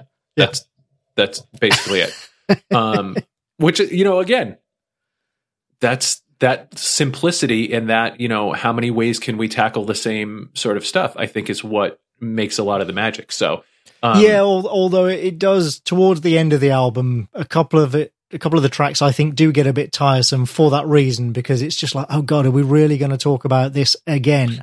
Um, now, you know, let's be honest. Apart from the choruses, most people probably don't pay any attention to the lyrics of an ACDC song anyway. So it's not a big knock, but it is something where, yeah, you know, if you're listening to it over and over as we've been, it can get a bit tiring after a while. You're like, come on, lay off, dude. I also read somewhere though that Bon's lyrics on and again, a lot of their songs were about this, but that there were there was a choice to make most of the lyrics on this album more lighthearted because he had felt like on the previous studio album they were a little bit more serious. I read he- that as well. Yeah, he wanted this to be so- more of a party album. Yeah, and so uh, and I think you feel that because to me, like the the one thing that these guys are serious about is the actual music. Oh yeah, they are yeah, yeah. they are a, a you know punch you in the mouth, blue collar rock and roll band, but they're just a bunch of dudes who like to party and you know and have a good time, and so you definitely uh, you definitely get that. It's almost like the template for what hair metal would take to the extreme in you know in the 80s as yeah. far as like subject matter you know Yeah. um, moving on then. So track three is "Walk All Over You."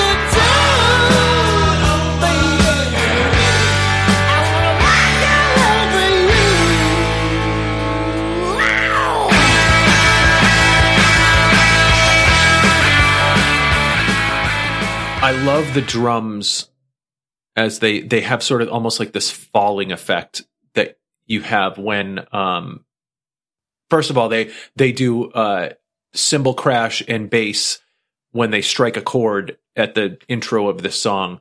But then there's this you know you everything the the guitars are sort of reverberating in the background and you just have like the you know phil's drums going around the tom and the snare in between them hitting these notes as they're sort of introducing the song to you which is really cool Yeah, I mean it's almost a it's almost a doomy kind of start. This Yeah. isn't it? At You listen to it at first and you think like, what is this? I mean, obviously we all know because everybody knows this album, but I was trying to listen to each of these as if I was hearing it for the first time when I was making Yep. my notes. And yeah, if you were hearing it for the first time, you might think, oh, this is going to be very different to the rest of the album.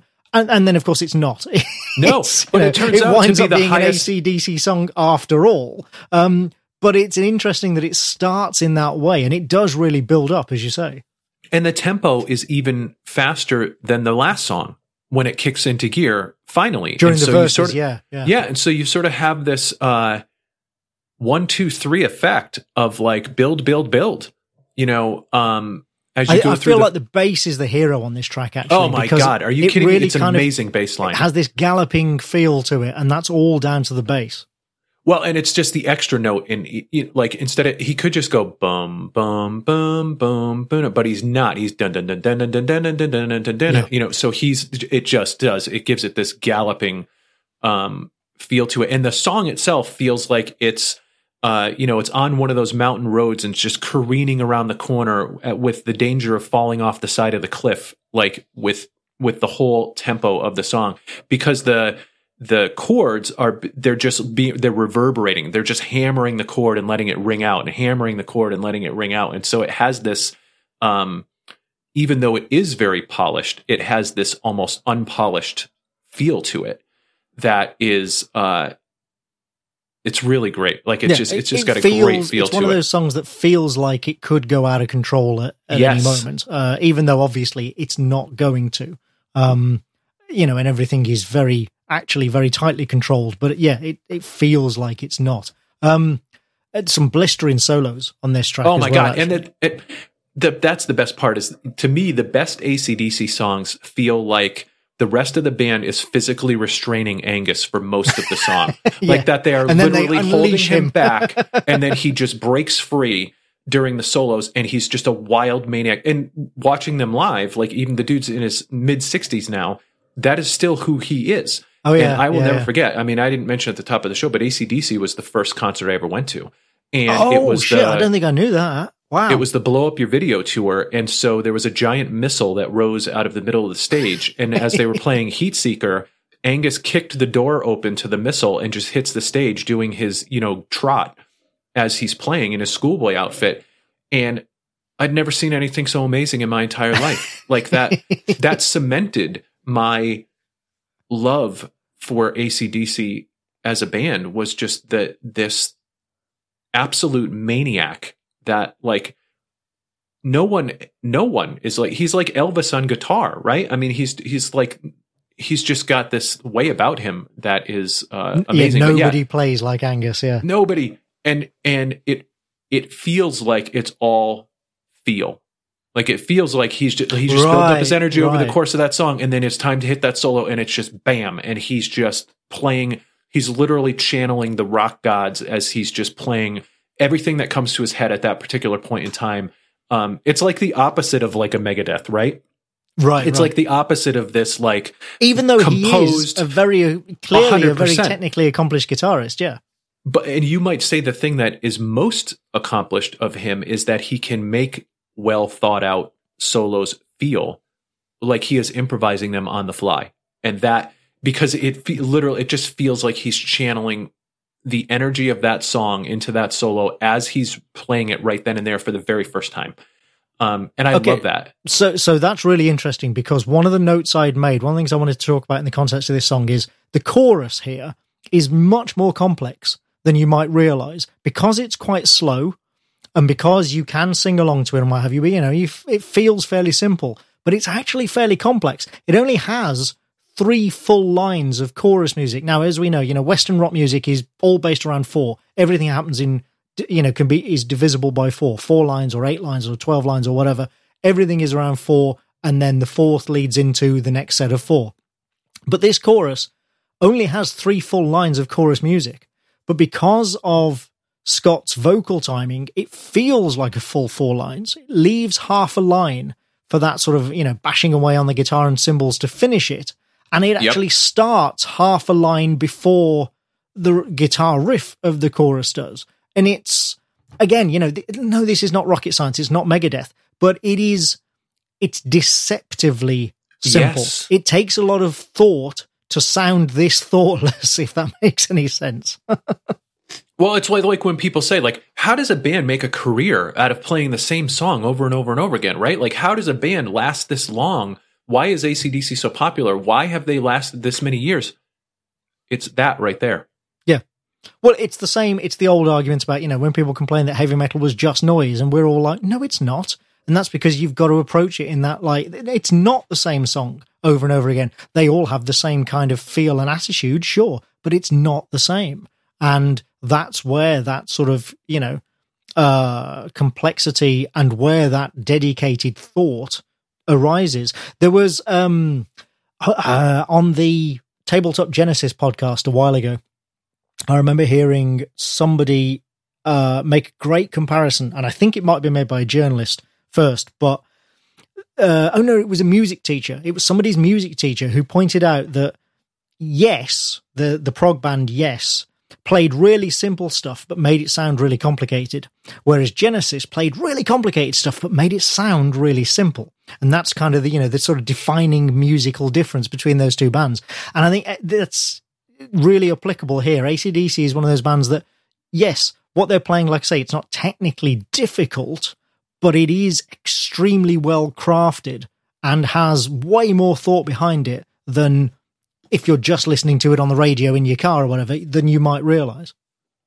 and it gives everyone something to to come here for right? So if you're if you're in, if you're a vocalist and and maybe you don't like Bon's um you know his voice just in general but you can listen to what he's doing and his sort of approach to the songs and how he does things like he's doing on this song uh there's something there for you. If you're a lead guitar player and you just want to hear someone like Angus who's just doing his thing on each one of these songs. If you're a rhythm guitar player and you want to hear one of the greatest rhythm guitar players of all time lock it down on every single song, that's here for you. If you're a drummer and you want to learn how to control the tempo of a song and play within a song and serve the song, like that's here for you. And if you want to hear a, a bass player who uh, picks his spots and knows exactly when to add something to a song and when to lay back, like all of that stuff is here for you.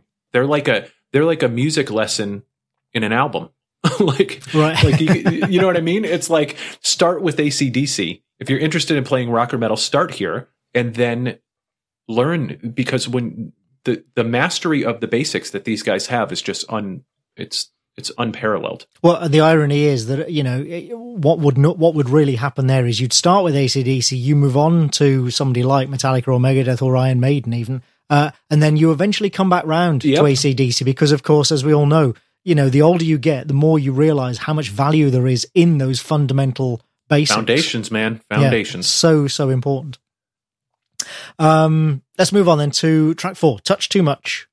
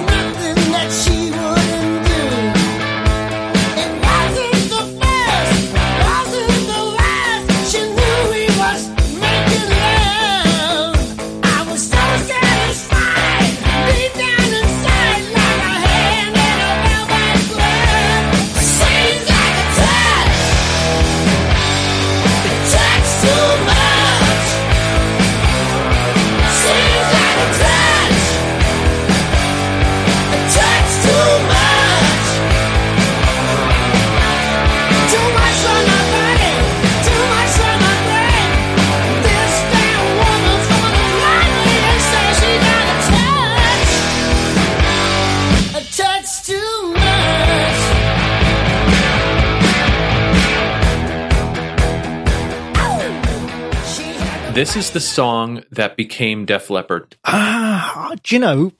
I, I'm not. That might be right. I kind of hope it isn't in a way because I really like this song. Yeah. this is one of my favorite songs of the That's album. why you're a you're a Def Leppard fan.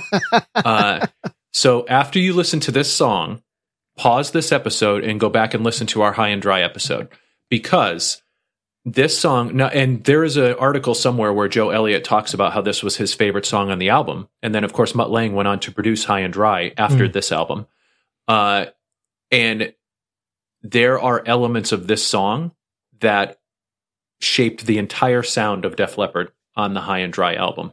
Which this is maybe my favorite song on this album. I adore this song. This is one of my favorite ACDC songs of all time. Um, I love everything about it. I love the way that it comes in, how it just starts uh, very simply, and then Bon starts singing, and then you get that second layer of rhythm. Uh, I love the turn in between each line of the verse. Uh, I love when the chords get sharp as they start to build toward the chorus, and then the way that the chorus comes in and just crashes. All of that is so freaking good. Yeah, it, it's one. Of, I don't know whether I'd say it is my favorite, but it's certainly up there. It's certainly in the top three of the album. Um, yeah, uh, uh, the opening. I mean, the opening, as you say, is very, very simple. I was lis- the funny thing that struck me was like, couldn't don't you think that this opening could also be any ZZ Top song that you care to name? Yes, absolutely. very easily be like you know that sort of the the eighties era of ZZ Top. I mean, you know when they had stuff like Eliminator and what have you. Um, the bass, talking about the bass again on this one, the bass on this song, interestingly, during the chorus uh, verse rather, follows Angus. Doesn't follow Malcolm. It's not playing the same as the rhythm guitar. It's following Angus's uh, higher lead playing, which I think is Yep. really a really interesting choice. And another thing again that you know adds to that sort of complexity within the simplicity. Um, and then that chorus. That chorus is just so It's so killer, good. right? It blows up and it has those combined stop starts on the guitars and cymbals. Uh, It's just it's fantastic. It's one of the best choruses they've ever written. Um, Yep. absolutely Couldn't agree brilliant. more. And Bon Scott's. I mean, you know, like I said, I'm not the biggest fan of his voice, but on this song and especially on that chorus, he absolutely nails it. It just sounds so good. So the Def Leppard parts in this song, when in the chorus, right after they sing "Touch Too Much" and it goes Mm-hmm. that is that turn is a Def Leppard. Uh, Oh, really? For sure. Oh my god, it's all over uh, high and dry. And then at the very end of the solo, where it goes bum bum bum bum bum bum bum bum bum bum, and then it kicks back into the way that the song introed. That also very Def Leppard. Um, That's funny because I've I'm made a assuming very specific Mutt note. Lange. I've made a specific note about that that end that that note climb at the end of the middle eight. I really love it. Yep. Uh, so you love Def Leppard, is what I'm saying. Clearly, Uh, which that is that feels like what Mutt, Lange carried over into Def Leppard, and was like, here's where we're gonna, here's the pocket that you guys are gonna jump into here, because when, as I said in the Def Leppard episode, that High and Dry album is where I would have thought that Def Leppard was going to become the new ACDC. They were going to become the 80s version of ACDC.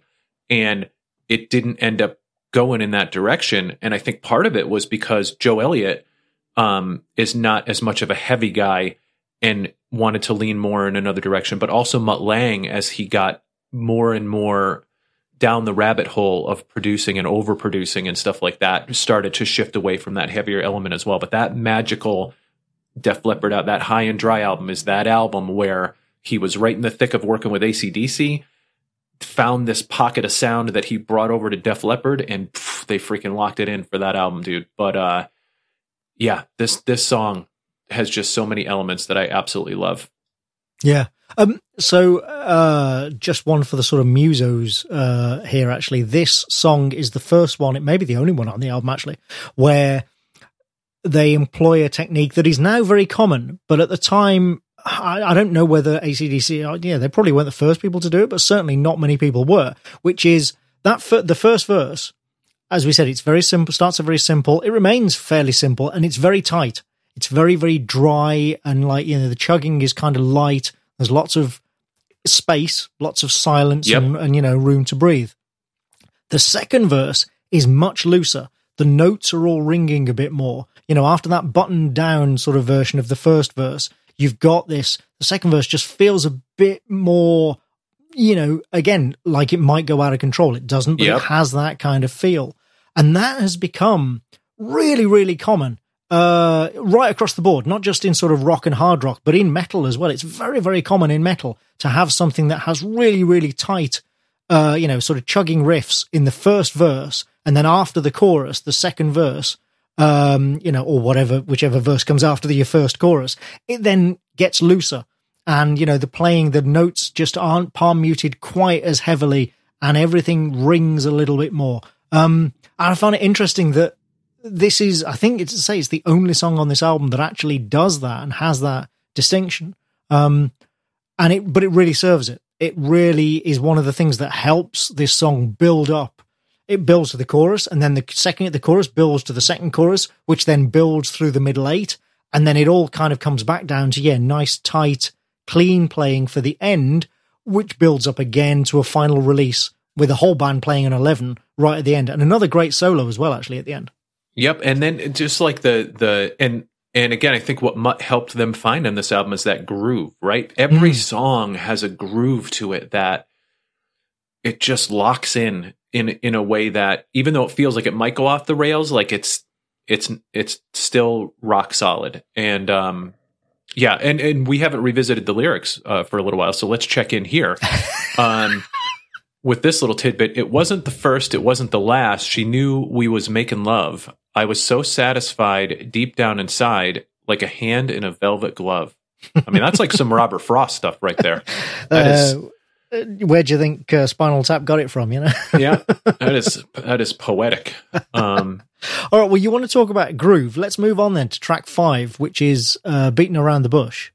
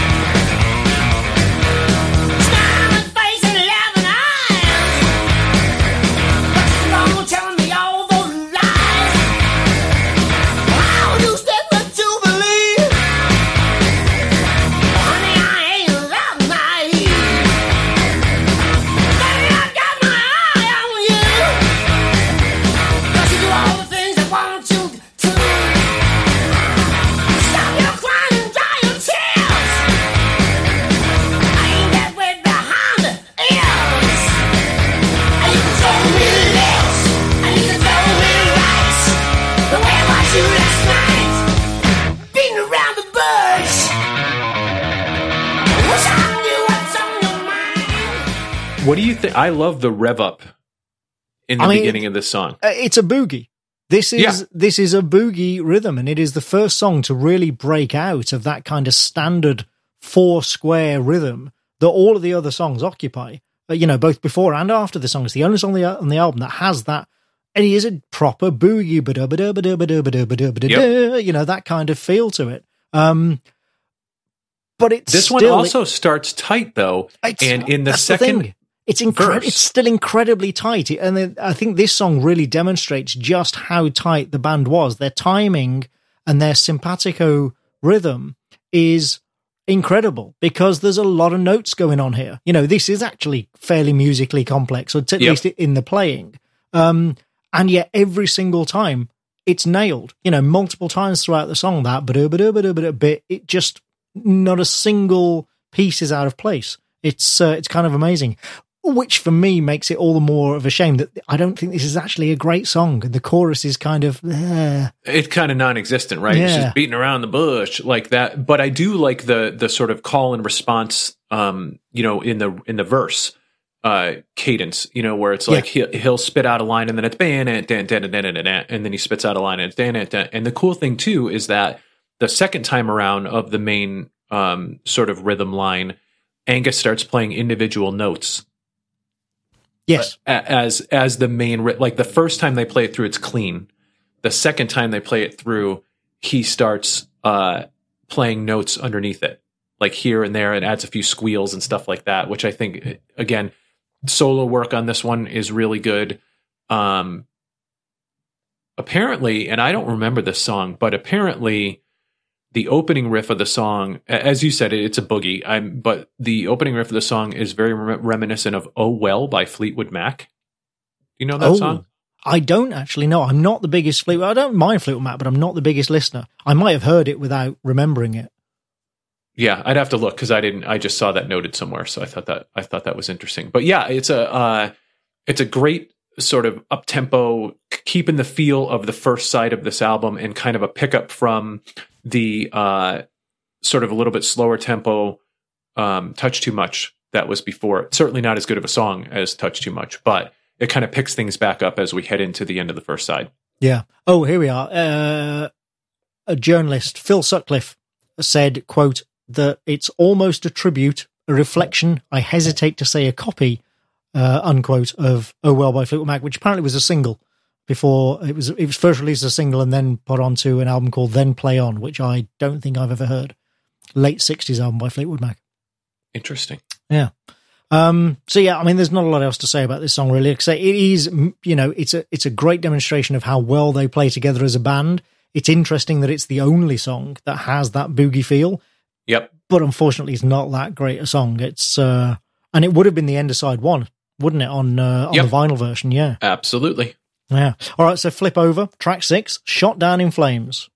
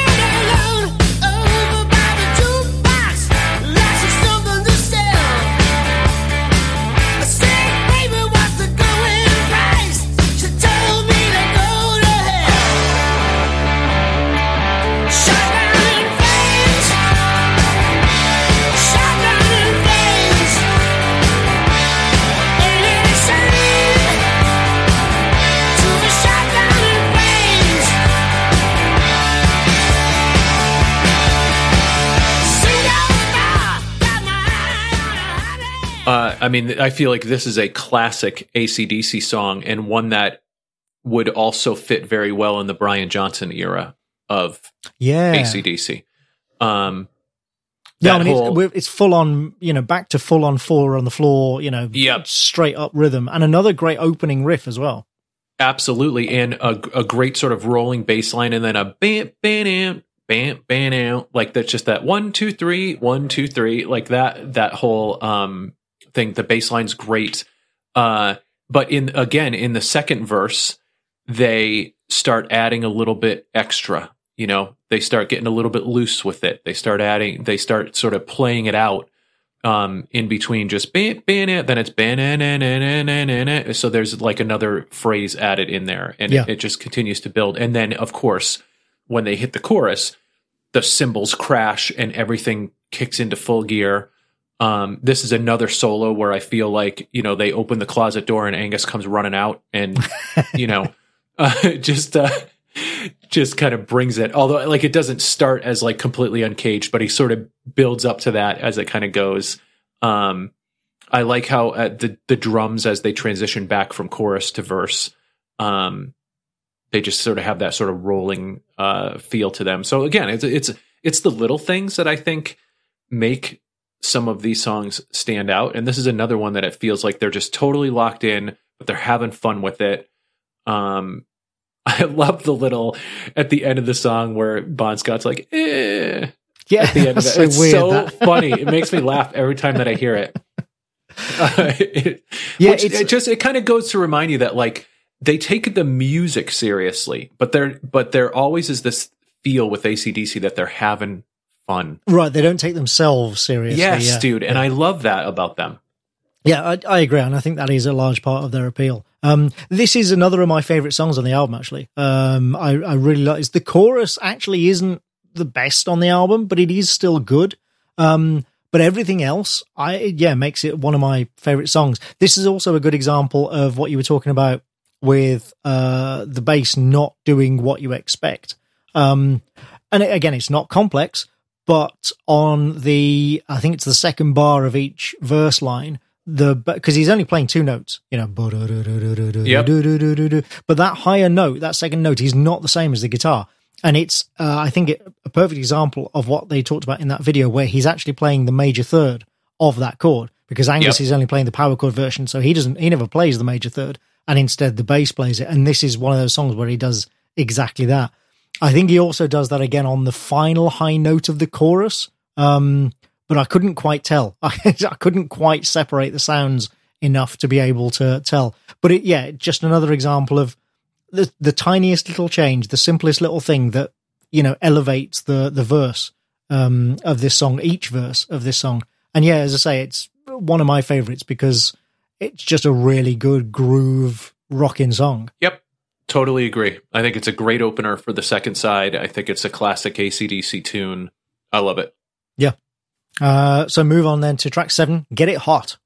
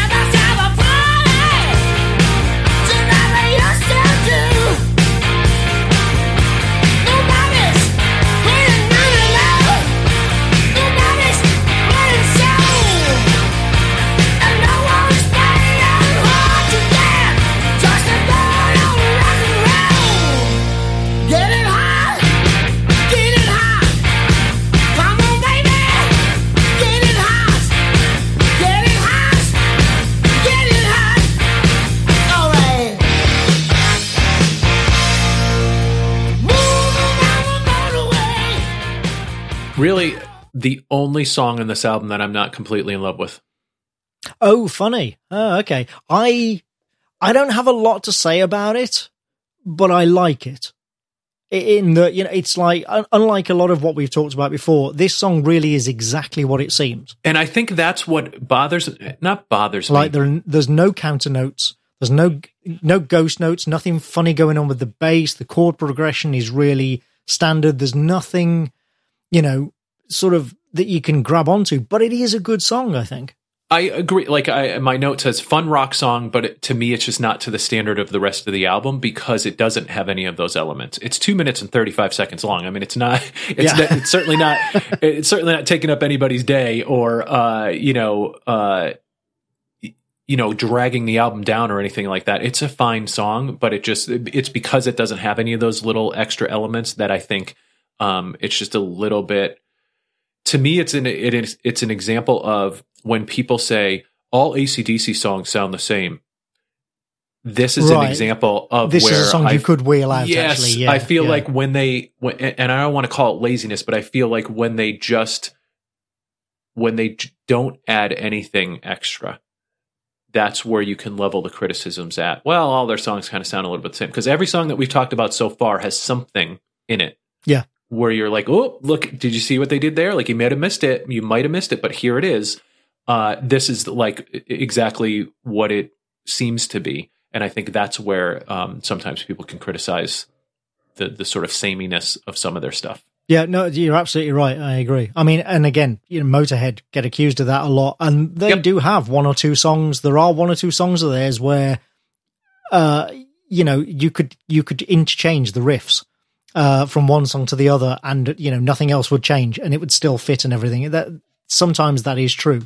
Uh, But let's check it, in on those lyrics again, Anthony. doesn't make it a bad song, but uh, yeah, sometimes that is true of these, and unfortunately, this is one of them. But like I say, yeah, not a bad song.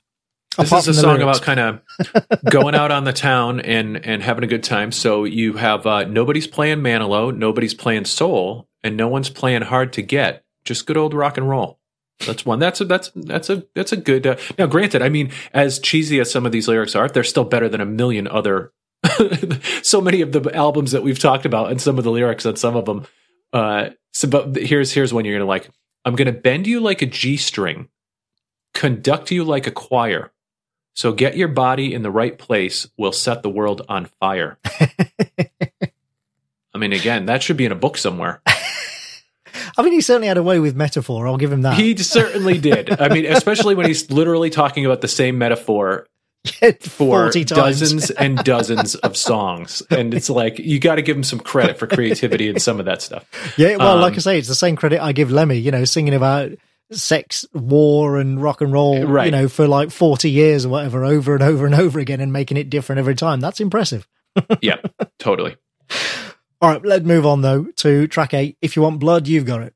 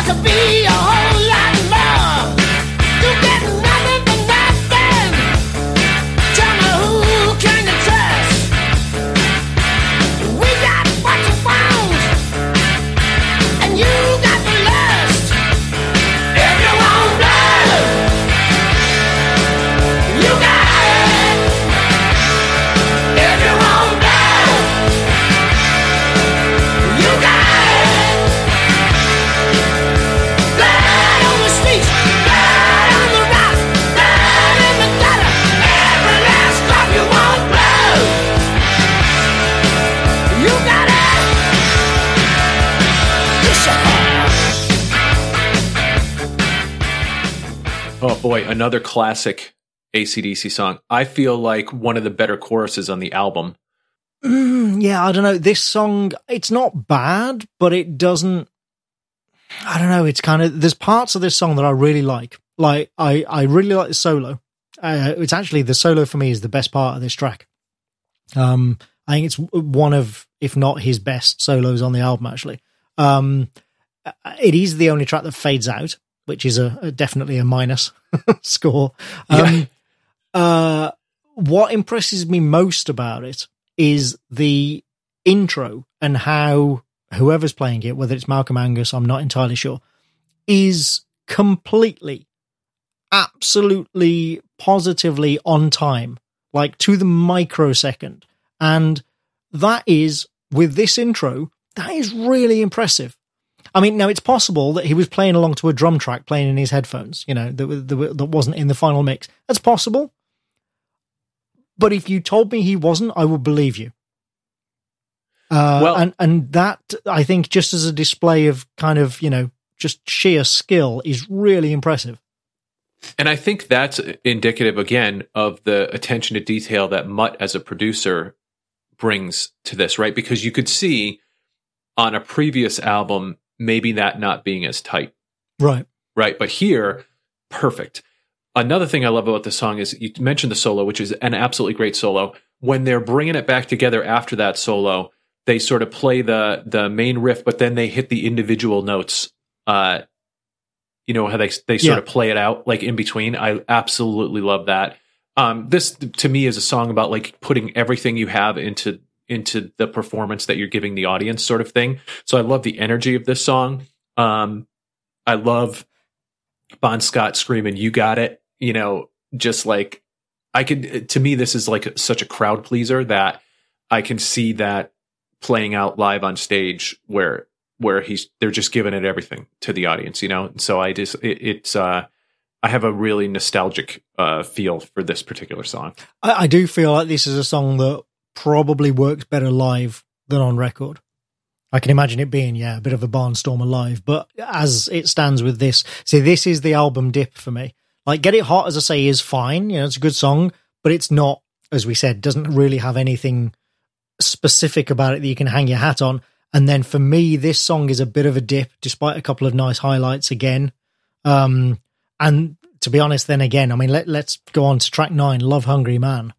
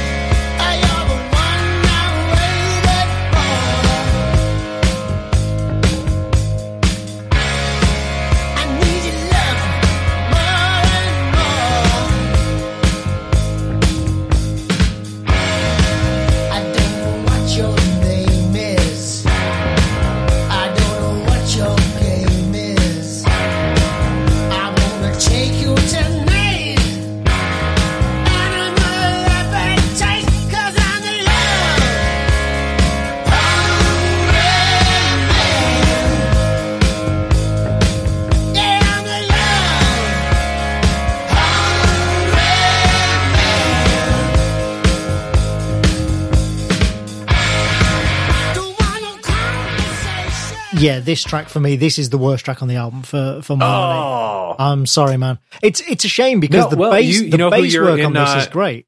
you know who you're in agreement with? Angus Young. Oh, really? yep, I think he said something like I I I, he, I forget what he said about it. He does not like the song. He's like I don't know what I was doing when I wrote this one, but uh but basically he does not like the song. Uh and I forget where I read that, but it was it was definitely in prep for Ah, this right. uh, episode. So I I like this one. It, had to me it has kind of a lighter feel. Um, I love the bass line in the song. Um, Yeah, I mean Again, the, the chorus- line the chorus yeah, doesn't the do a lot. which I think is is is a valid criticism of this one. Like it's just they're just singing "Love Hungry Man," um, and it's the same bass line that's sort of answering the chorus there. But I do I think for me it's probably the bass line that that really um, brings it in, and it's got a good groove to it. So I It does have a good groove. Yeah, I mean, like the rhythm section basically is the best thing about this song. Yeah. uh, and it is nice that the bass gets to actually do something. you Yeah. know, and play some funky, some funky bass.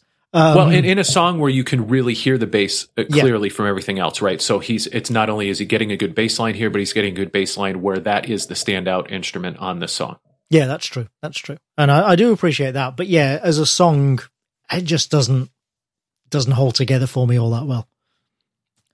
Unlike, so let's go on to the final track then. Track ten, Night Prowler.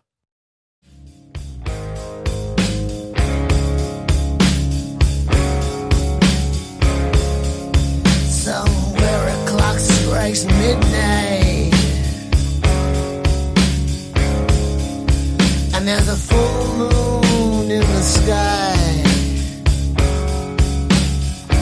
You hear a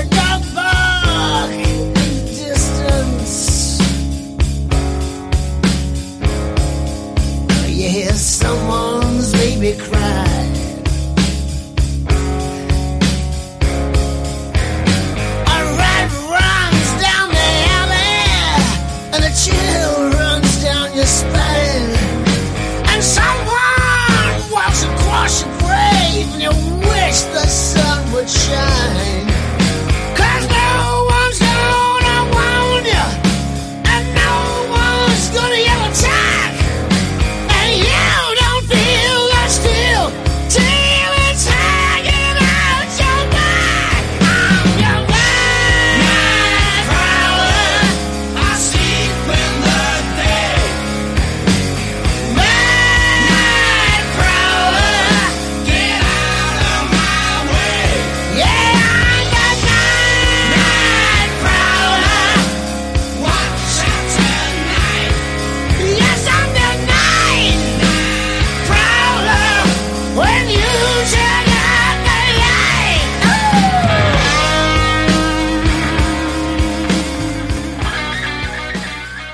One of the greatest songs ever written.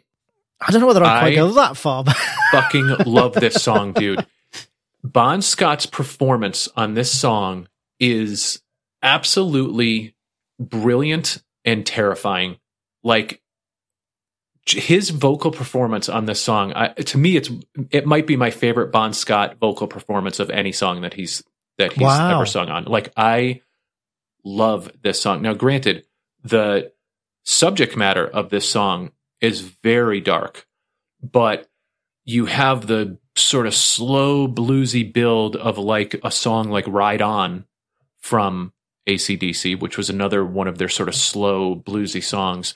But the menace of his performance of the chorus while they're singing underneath him is so good. I Yeah. love it. I love this song. it, it is a great chorus. I mean, I'll, I'll agree with you there. Absolutely. Bon Scott's performance is great and it is a brilliant chorus. Um, and the vocal harmonies, yeah, this is one where they really, really serve to, because they're not just doing a double track vocal. It is actual, you know, separate harmony, uh, Yep. vocal lines. Oh my god, it's so good. yeah, really serves the chorus and helps, you know, bring it up. Um, it is really bluesy, isn't it? You mentioned that, and it is. This is probably the most, apart from maybe the boogie song, this is probably the most bluesy song on the album, Uh, for sure, I, I definitely feel like which I think And is it- and interesting, given that it's also the slowest. the slowest, the longest song on the album, uh, very different from all of the other songs on the album. A very dark song, vocally very different from every song on the album, and the closer of the album. Right, and that's the other thing. Is it a good closer? We talk about this all the time, and I, I'm honestly not sure. I mean, I don't know where else on the album you could put it. It has I think it is. That's exactly. You just said it. Like I think it can only go here. You can't. You certainly can't open the second side with this. No. You can't. What are you going to follow? You certainly can't open the you- album with it, and Like- if you put it like- in the middle of a side, it would just drag everything down. Right. Like if you look at side two, what song on side two? I mean, the only song, if if you were going to put this anywhere on on side two other than the last song, you would have to make "Shot Down in Flames" the final song on the album because Yes. you'd have to end on a super solid song. And so I, I think you I think you said it. Like I don't think it fits anywhere else. It's the longest song in the album, but it is a song that as soon as we get to side two, I'm already looking forward to it. Like I know because and, and Right, it, right. it gives me that peace of mind of knowing that the album ends on a high note, which then makes me want to listen to it again. Because it to me, it just it bookends and solidifies what a brilliant album this is. Uh, And so, and obviously, I'm like completely in love with this song, but uh, I mean, but it I does do like it as a closer. It- the, the the end of the song is loud and banging, which helps, I think. But yeah, you know, thinking about that whole, as we've talked before, about the idea that you know, ideally the closing song should make you want to immediately listen to the album again. That's where I'm not sure where it entirely succeeds because I don't know. It's just like it's a good song. I do like it, and again, where else could you put it? But it just feels so different to the rest of the album that It is very different from the rest of the album. it's a weird one. Um, which but it- to me i mean just adds another it certainly answers any criticism of like oh all their songs sound the same Oh, Well, yeah, this yeah, one doesn't yeah. sound like anything else on the album so it's like it gives it a I'm not sure it sounds like any other ACDC song. You could be right like i said it's got a little bit of a ride on feel to it but certainly doesn't go in the direction that this one goes and so this this takes it in a much sort of darker and it's funny because he ends with a quote from mork and mindy where he says nanu nanu um, because back, "Nanu, which, nanu." which kind of like the end of shot down in flames is just kind of a reminder that like i'm not this guy i'm singing a song about Right, I'm telling a, a, story. character. Yeah, I'm telling a story. And and and I I actually appreciate that he ends the song like that because this song got ACDC into quite a bit of trouble. Um, this Mm. was a song that the Night Stalker, uh, and I pulled it up here. Where did I put it? Uh, the Night Stalker, who is Richard Ramirez, who back in 1985 was uh, responsible for like 15 murders in the uh, or attempted murders in the Los Angeles area. He was the Night Stalker. He was a fan of ACDC. He uh, was a fan of the song Night Prowler, and he said during his trial, he said "Hail Satan" and showed off a pentagram that was carved into his palm, and it brought a lot of publicity negatively to the band because it much like any of those um, back in the day, any sort of crime or or a case where heavy metal or rock and roll could be thrown yeah. in as Sabbath an and influence Priest, to, they all had it. Yeah, um, yeah. and obviously this happened years after the album came out, but this was uh, something that because he was a professed ACDC fan, sort of brought uh, some negativity down on the band. So, um, Oh, so, yeah, right. Yeah, no, sort I've, of I've just end it's- note. yeah, I've just found the the bit on Wikipedia about it. Yeah, this is kind of disingenuous. The band maintained that the song had been given a murderous Oh, yeah. connotation by Ramirez, but is actually about a boy sneaking into his girlfriend's bedroom at night while her parents sleep. In spite of such lyrics as "You don't feel the steel till it's hanging out your back," yeah, I Yeah. mean you can't. no, no, there was no You're not doubt. fooling anyone, dude. And again, that that sort of uh, excuse was given well after the death of Bon Scott, because of course this is '85 when that happens. The album Right, comes yeah. out in 1979. Um, well, he clearly he wrote this song uh, about a, a, a prowler, about somebody who's breaking into people's houses and, and is a murderer. And Yeah. so, um, yeah, there's no, but uh, yeah, so that excuse. And is it's a shame lame. actually because that line "You don't feel the steel till it's hanging out your back" is one of the best lines in the song. for sure, dude. I like, mean, you know, that's a great as line. a story, that is a chilling, chilling tale. And what's amazing is that here you have this fun rock and roll band who is captures a vibe on this song that is very chill inducing. I feel like he, the the role that he inhabits in the song with his vocal performance is very uh, scary, and that's there's a lot to be said for that because again we're talking about Bon Scott, who a lot of people are not a fan of the way that he sings. Um, for me, he's one of my all time favorite um, frontmen for sure, but I just feel like he gave a hell of a performance on the song and the and the bluesy nature of the song itself and the fact that it's pretty simple and straightforward. It really is the vocal performance and the chorus that goes along with it that delivers on this song. oh, absolutely, yeah, yeah. I mean, they, and then a great the sort of song, yeah. bluesy guitar solo from Angus that again stays within the song. That's the other th- part of the bluesy element that I was going to mention. Yeah, was that like all of Angus's solo playing on this song is really bluesy Yep. and and, really good. and- yeah, and fit, fits perfectly within that. So, um, so I do like it as the closer, um, whether it's because of the fact that you really couldn't put it anywhere else, or um, for me, more of it solidifying as like, man, what a brilliant album, and this is just a shining example of that. Yeah, well, and I mean that is the close of the album, and yeah, it's like I say, I'm just I'm unsure whether listening to that track would necessarily make me want to then flip over and you know I'm more likely to want to start listening to an Iron Maiden album after listening to that track to be honest.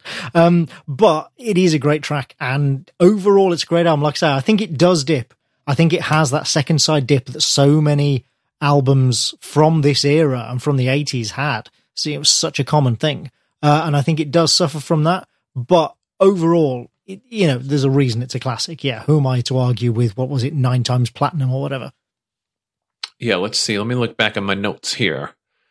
Uh, I think do, do, do, do, do, where's all my platinum stuff? Seven times platinum in the Seven U.S. times. So that's Oh, not counting anywhere outside. Right. This is just platinum from the from the U.S. Uh, yeah, and then of course now uh, tragically, Bon Scott dies less than a year. I think it was seven months after this album. It was 1980, February of 1980. He passes away uh, at the age of 33. Ah, man. So they put this album out. He dies in February of 1980.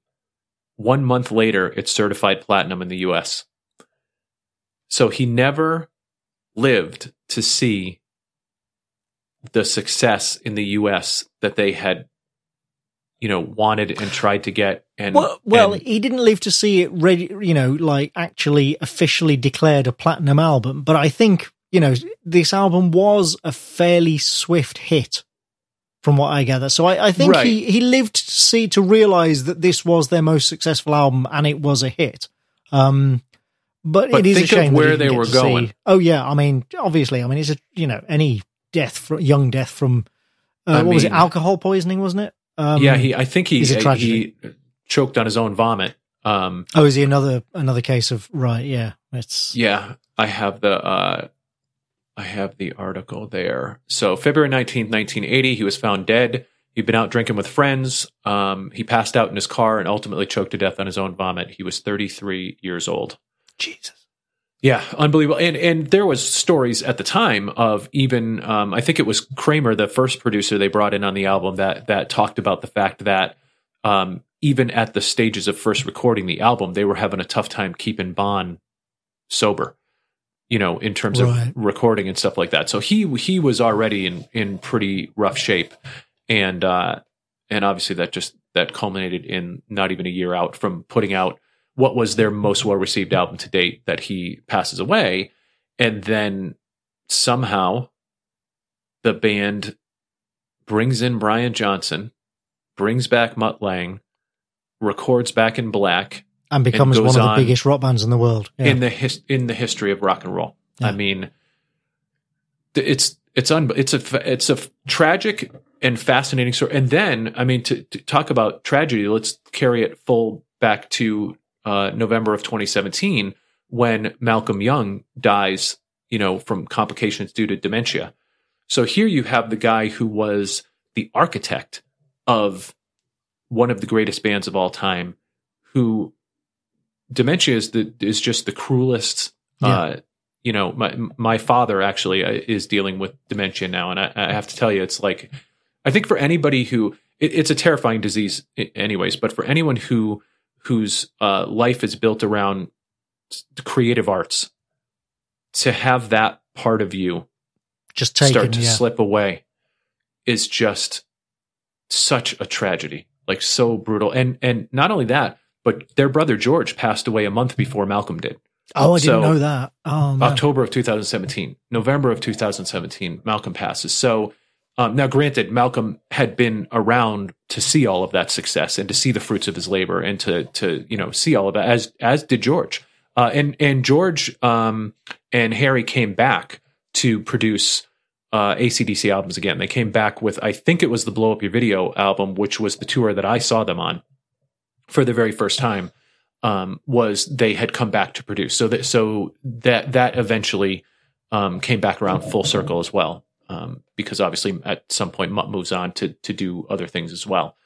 Um, but yeah, the the story of ACDC, and the, here's the crazy thing: I have never read a book about like the history and biography of ACDC. But going back and listening to this album and really getting back into my love for this band has made me want to like consume everything about the history of this band because it really this is a special album and this is just a, an absolutely amazing band and I, I pulled the set list for the this was my first concert ever Oh, what? You got the set list? yep september 2nd 1988 Wow. at the springfield civic center the the city that i now live in Wait, so hang on. How, you were what, 14 years old? I was 14 years old. I had just turned 14 that July.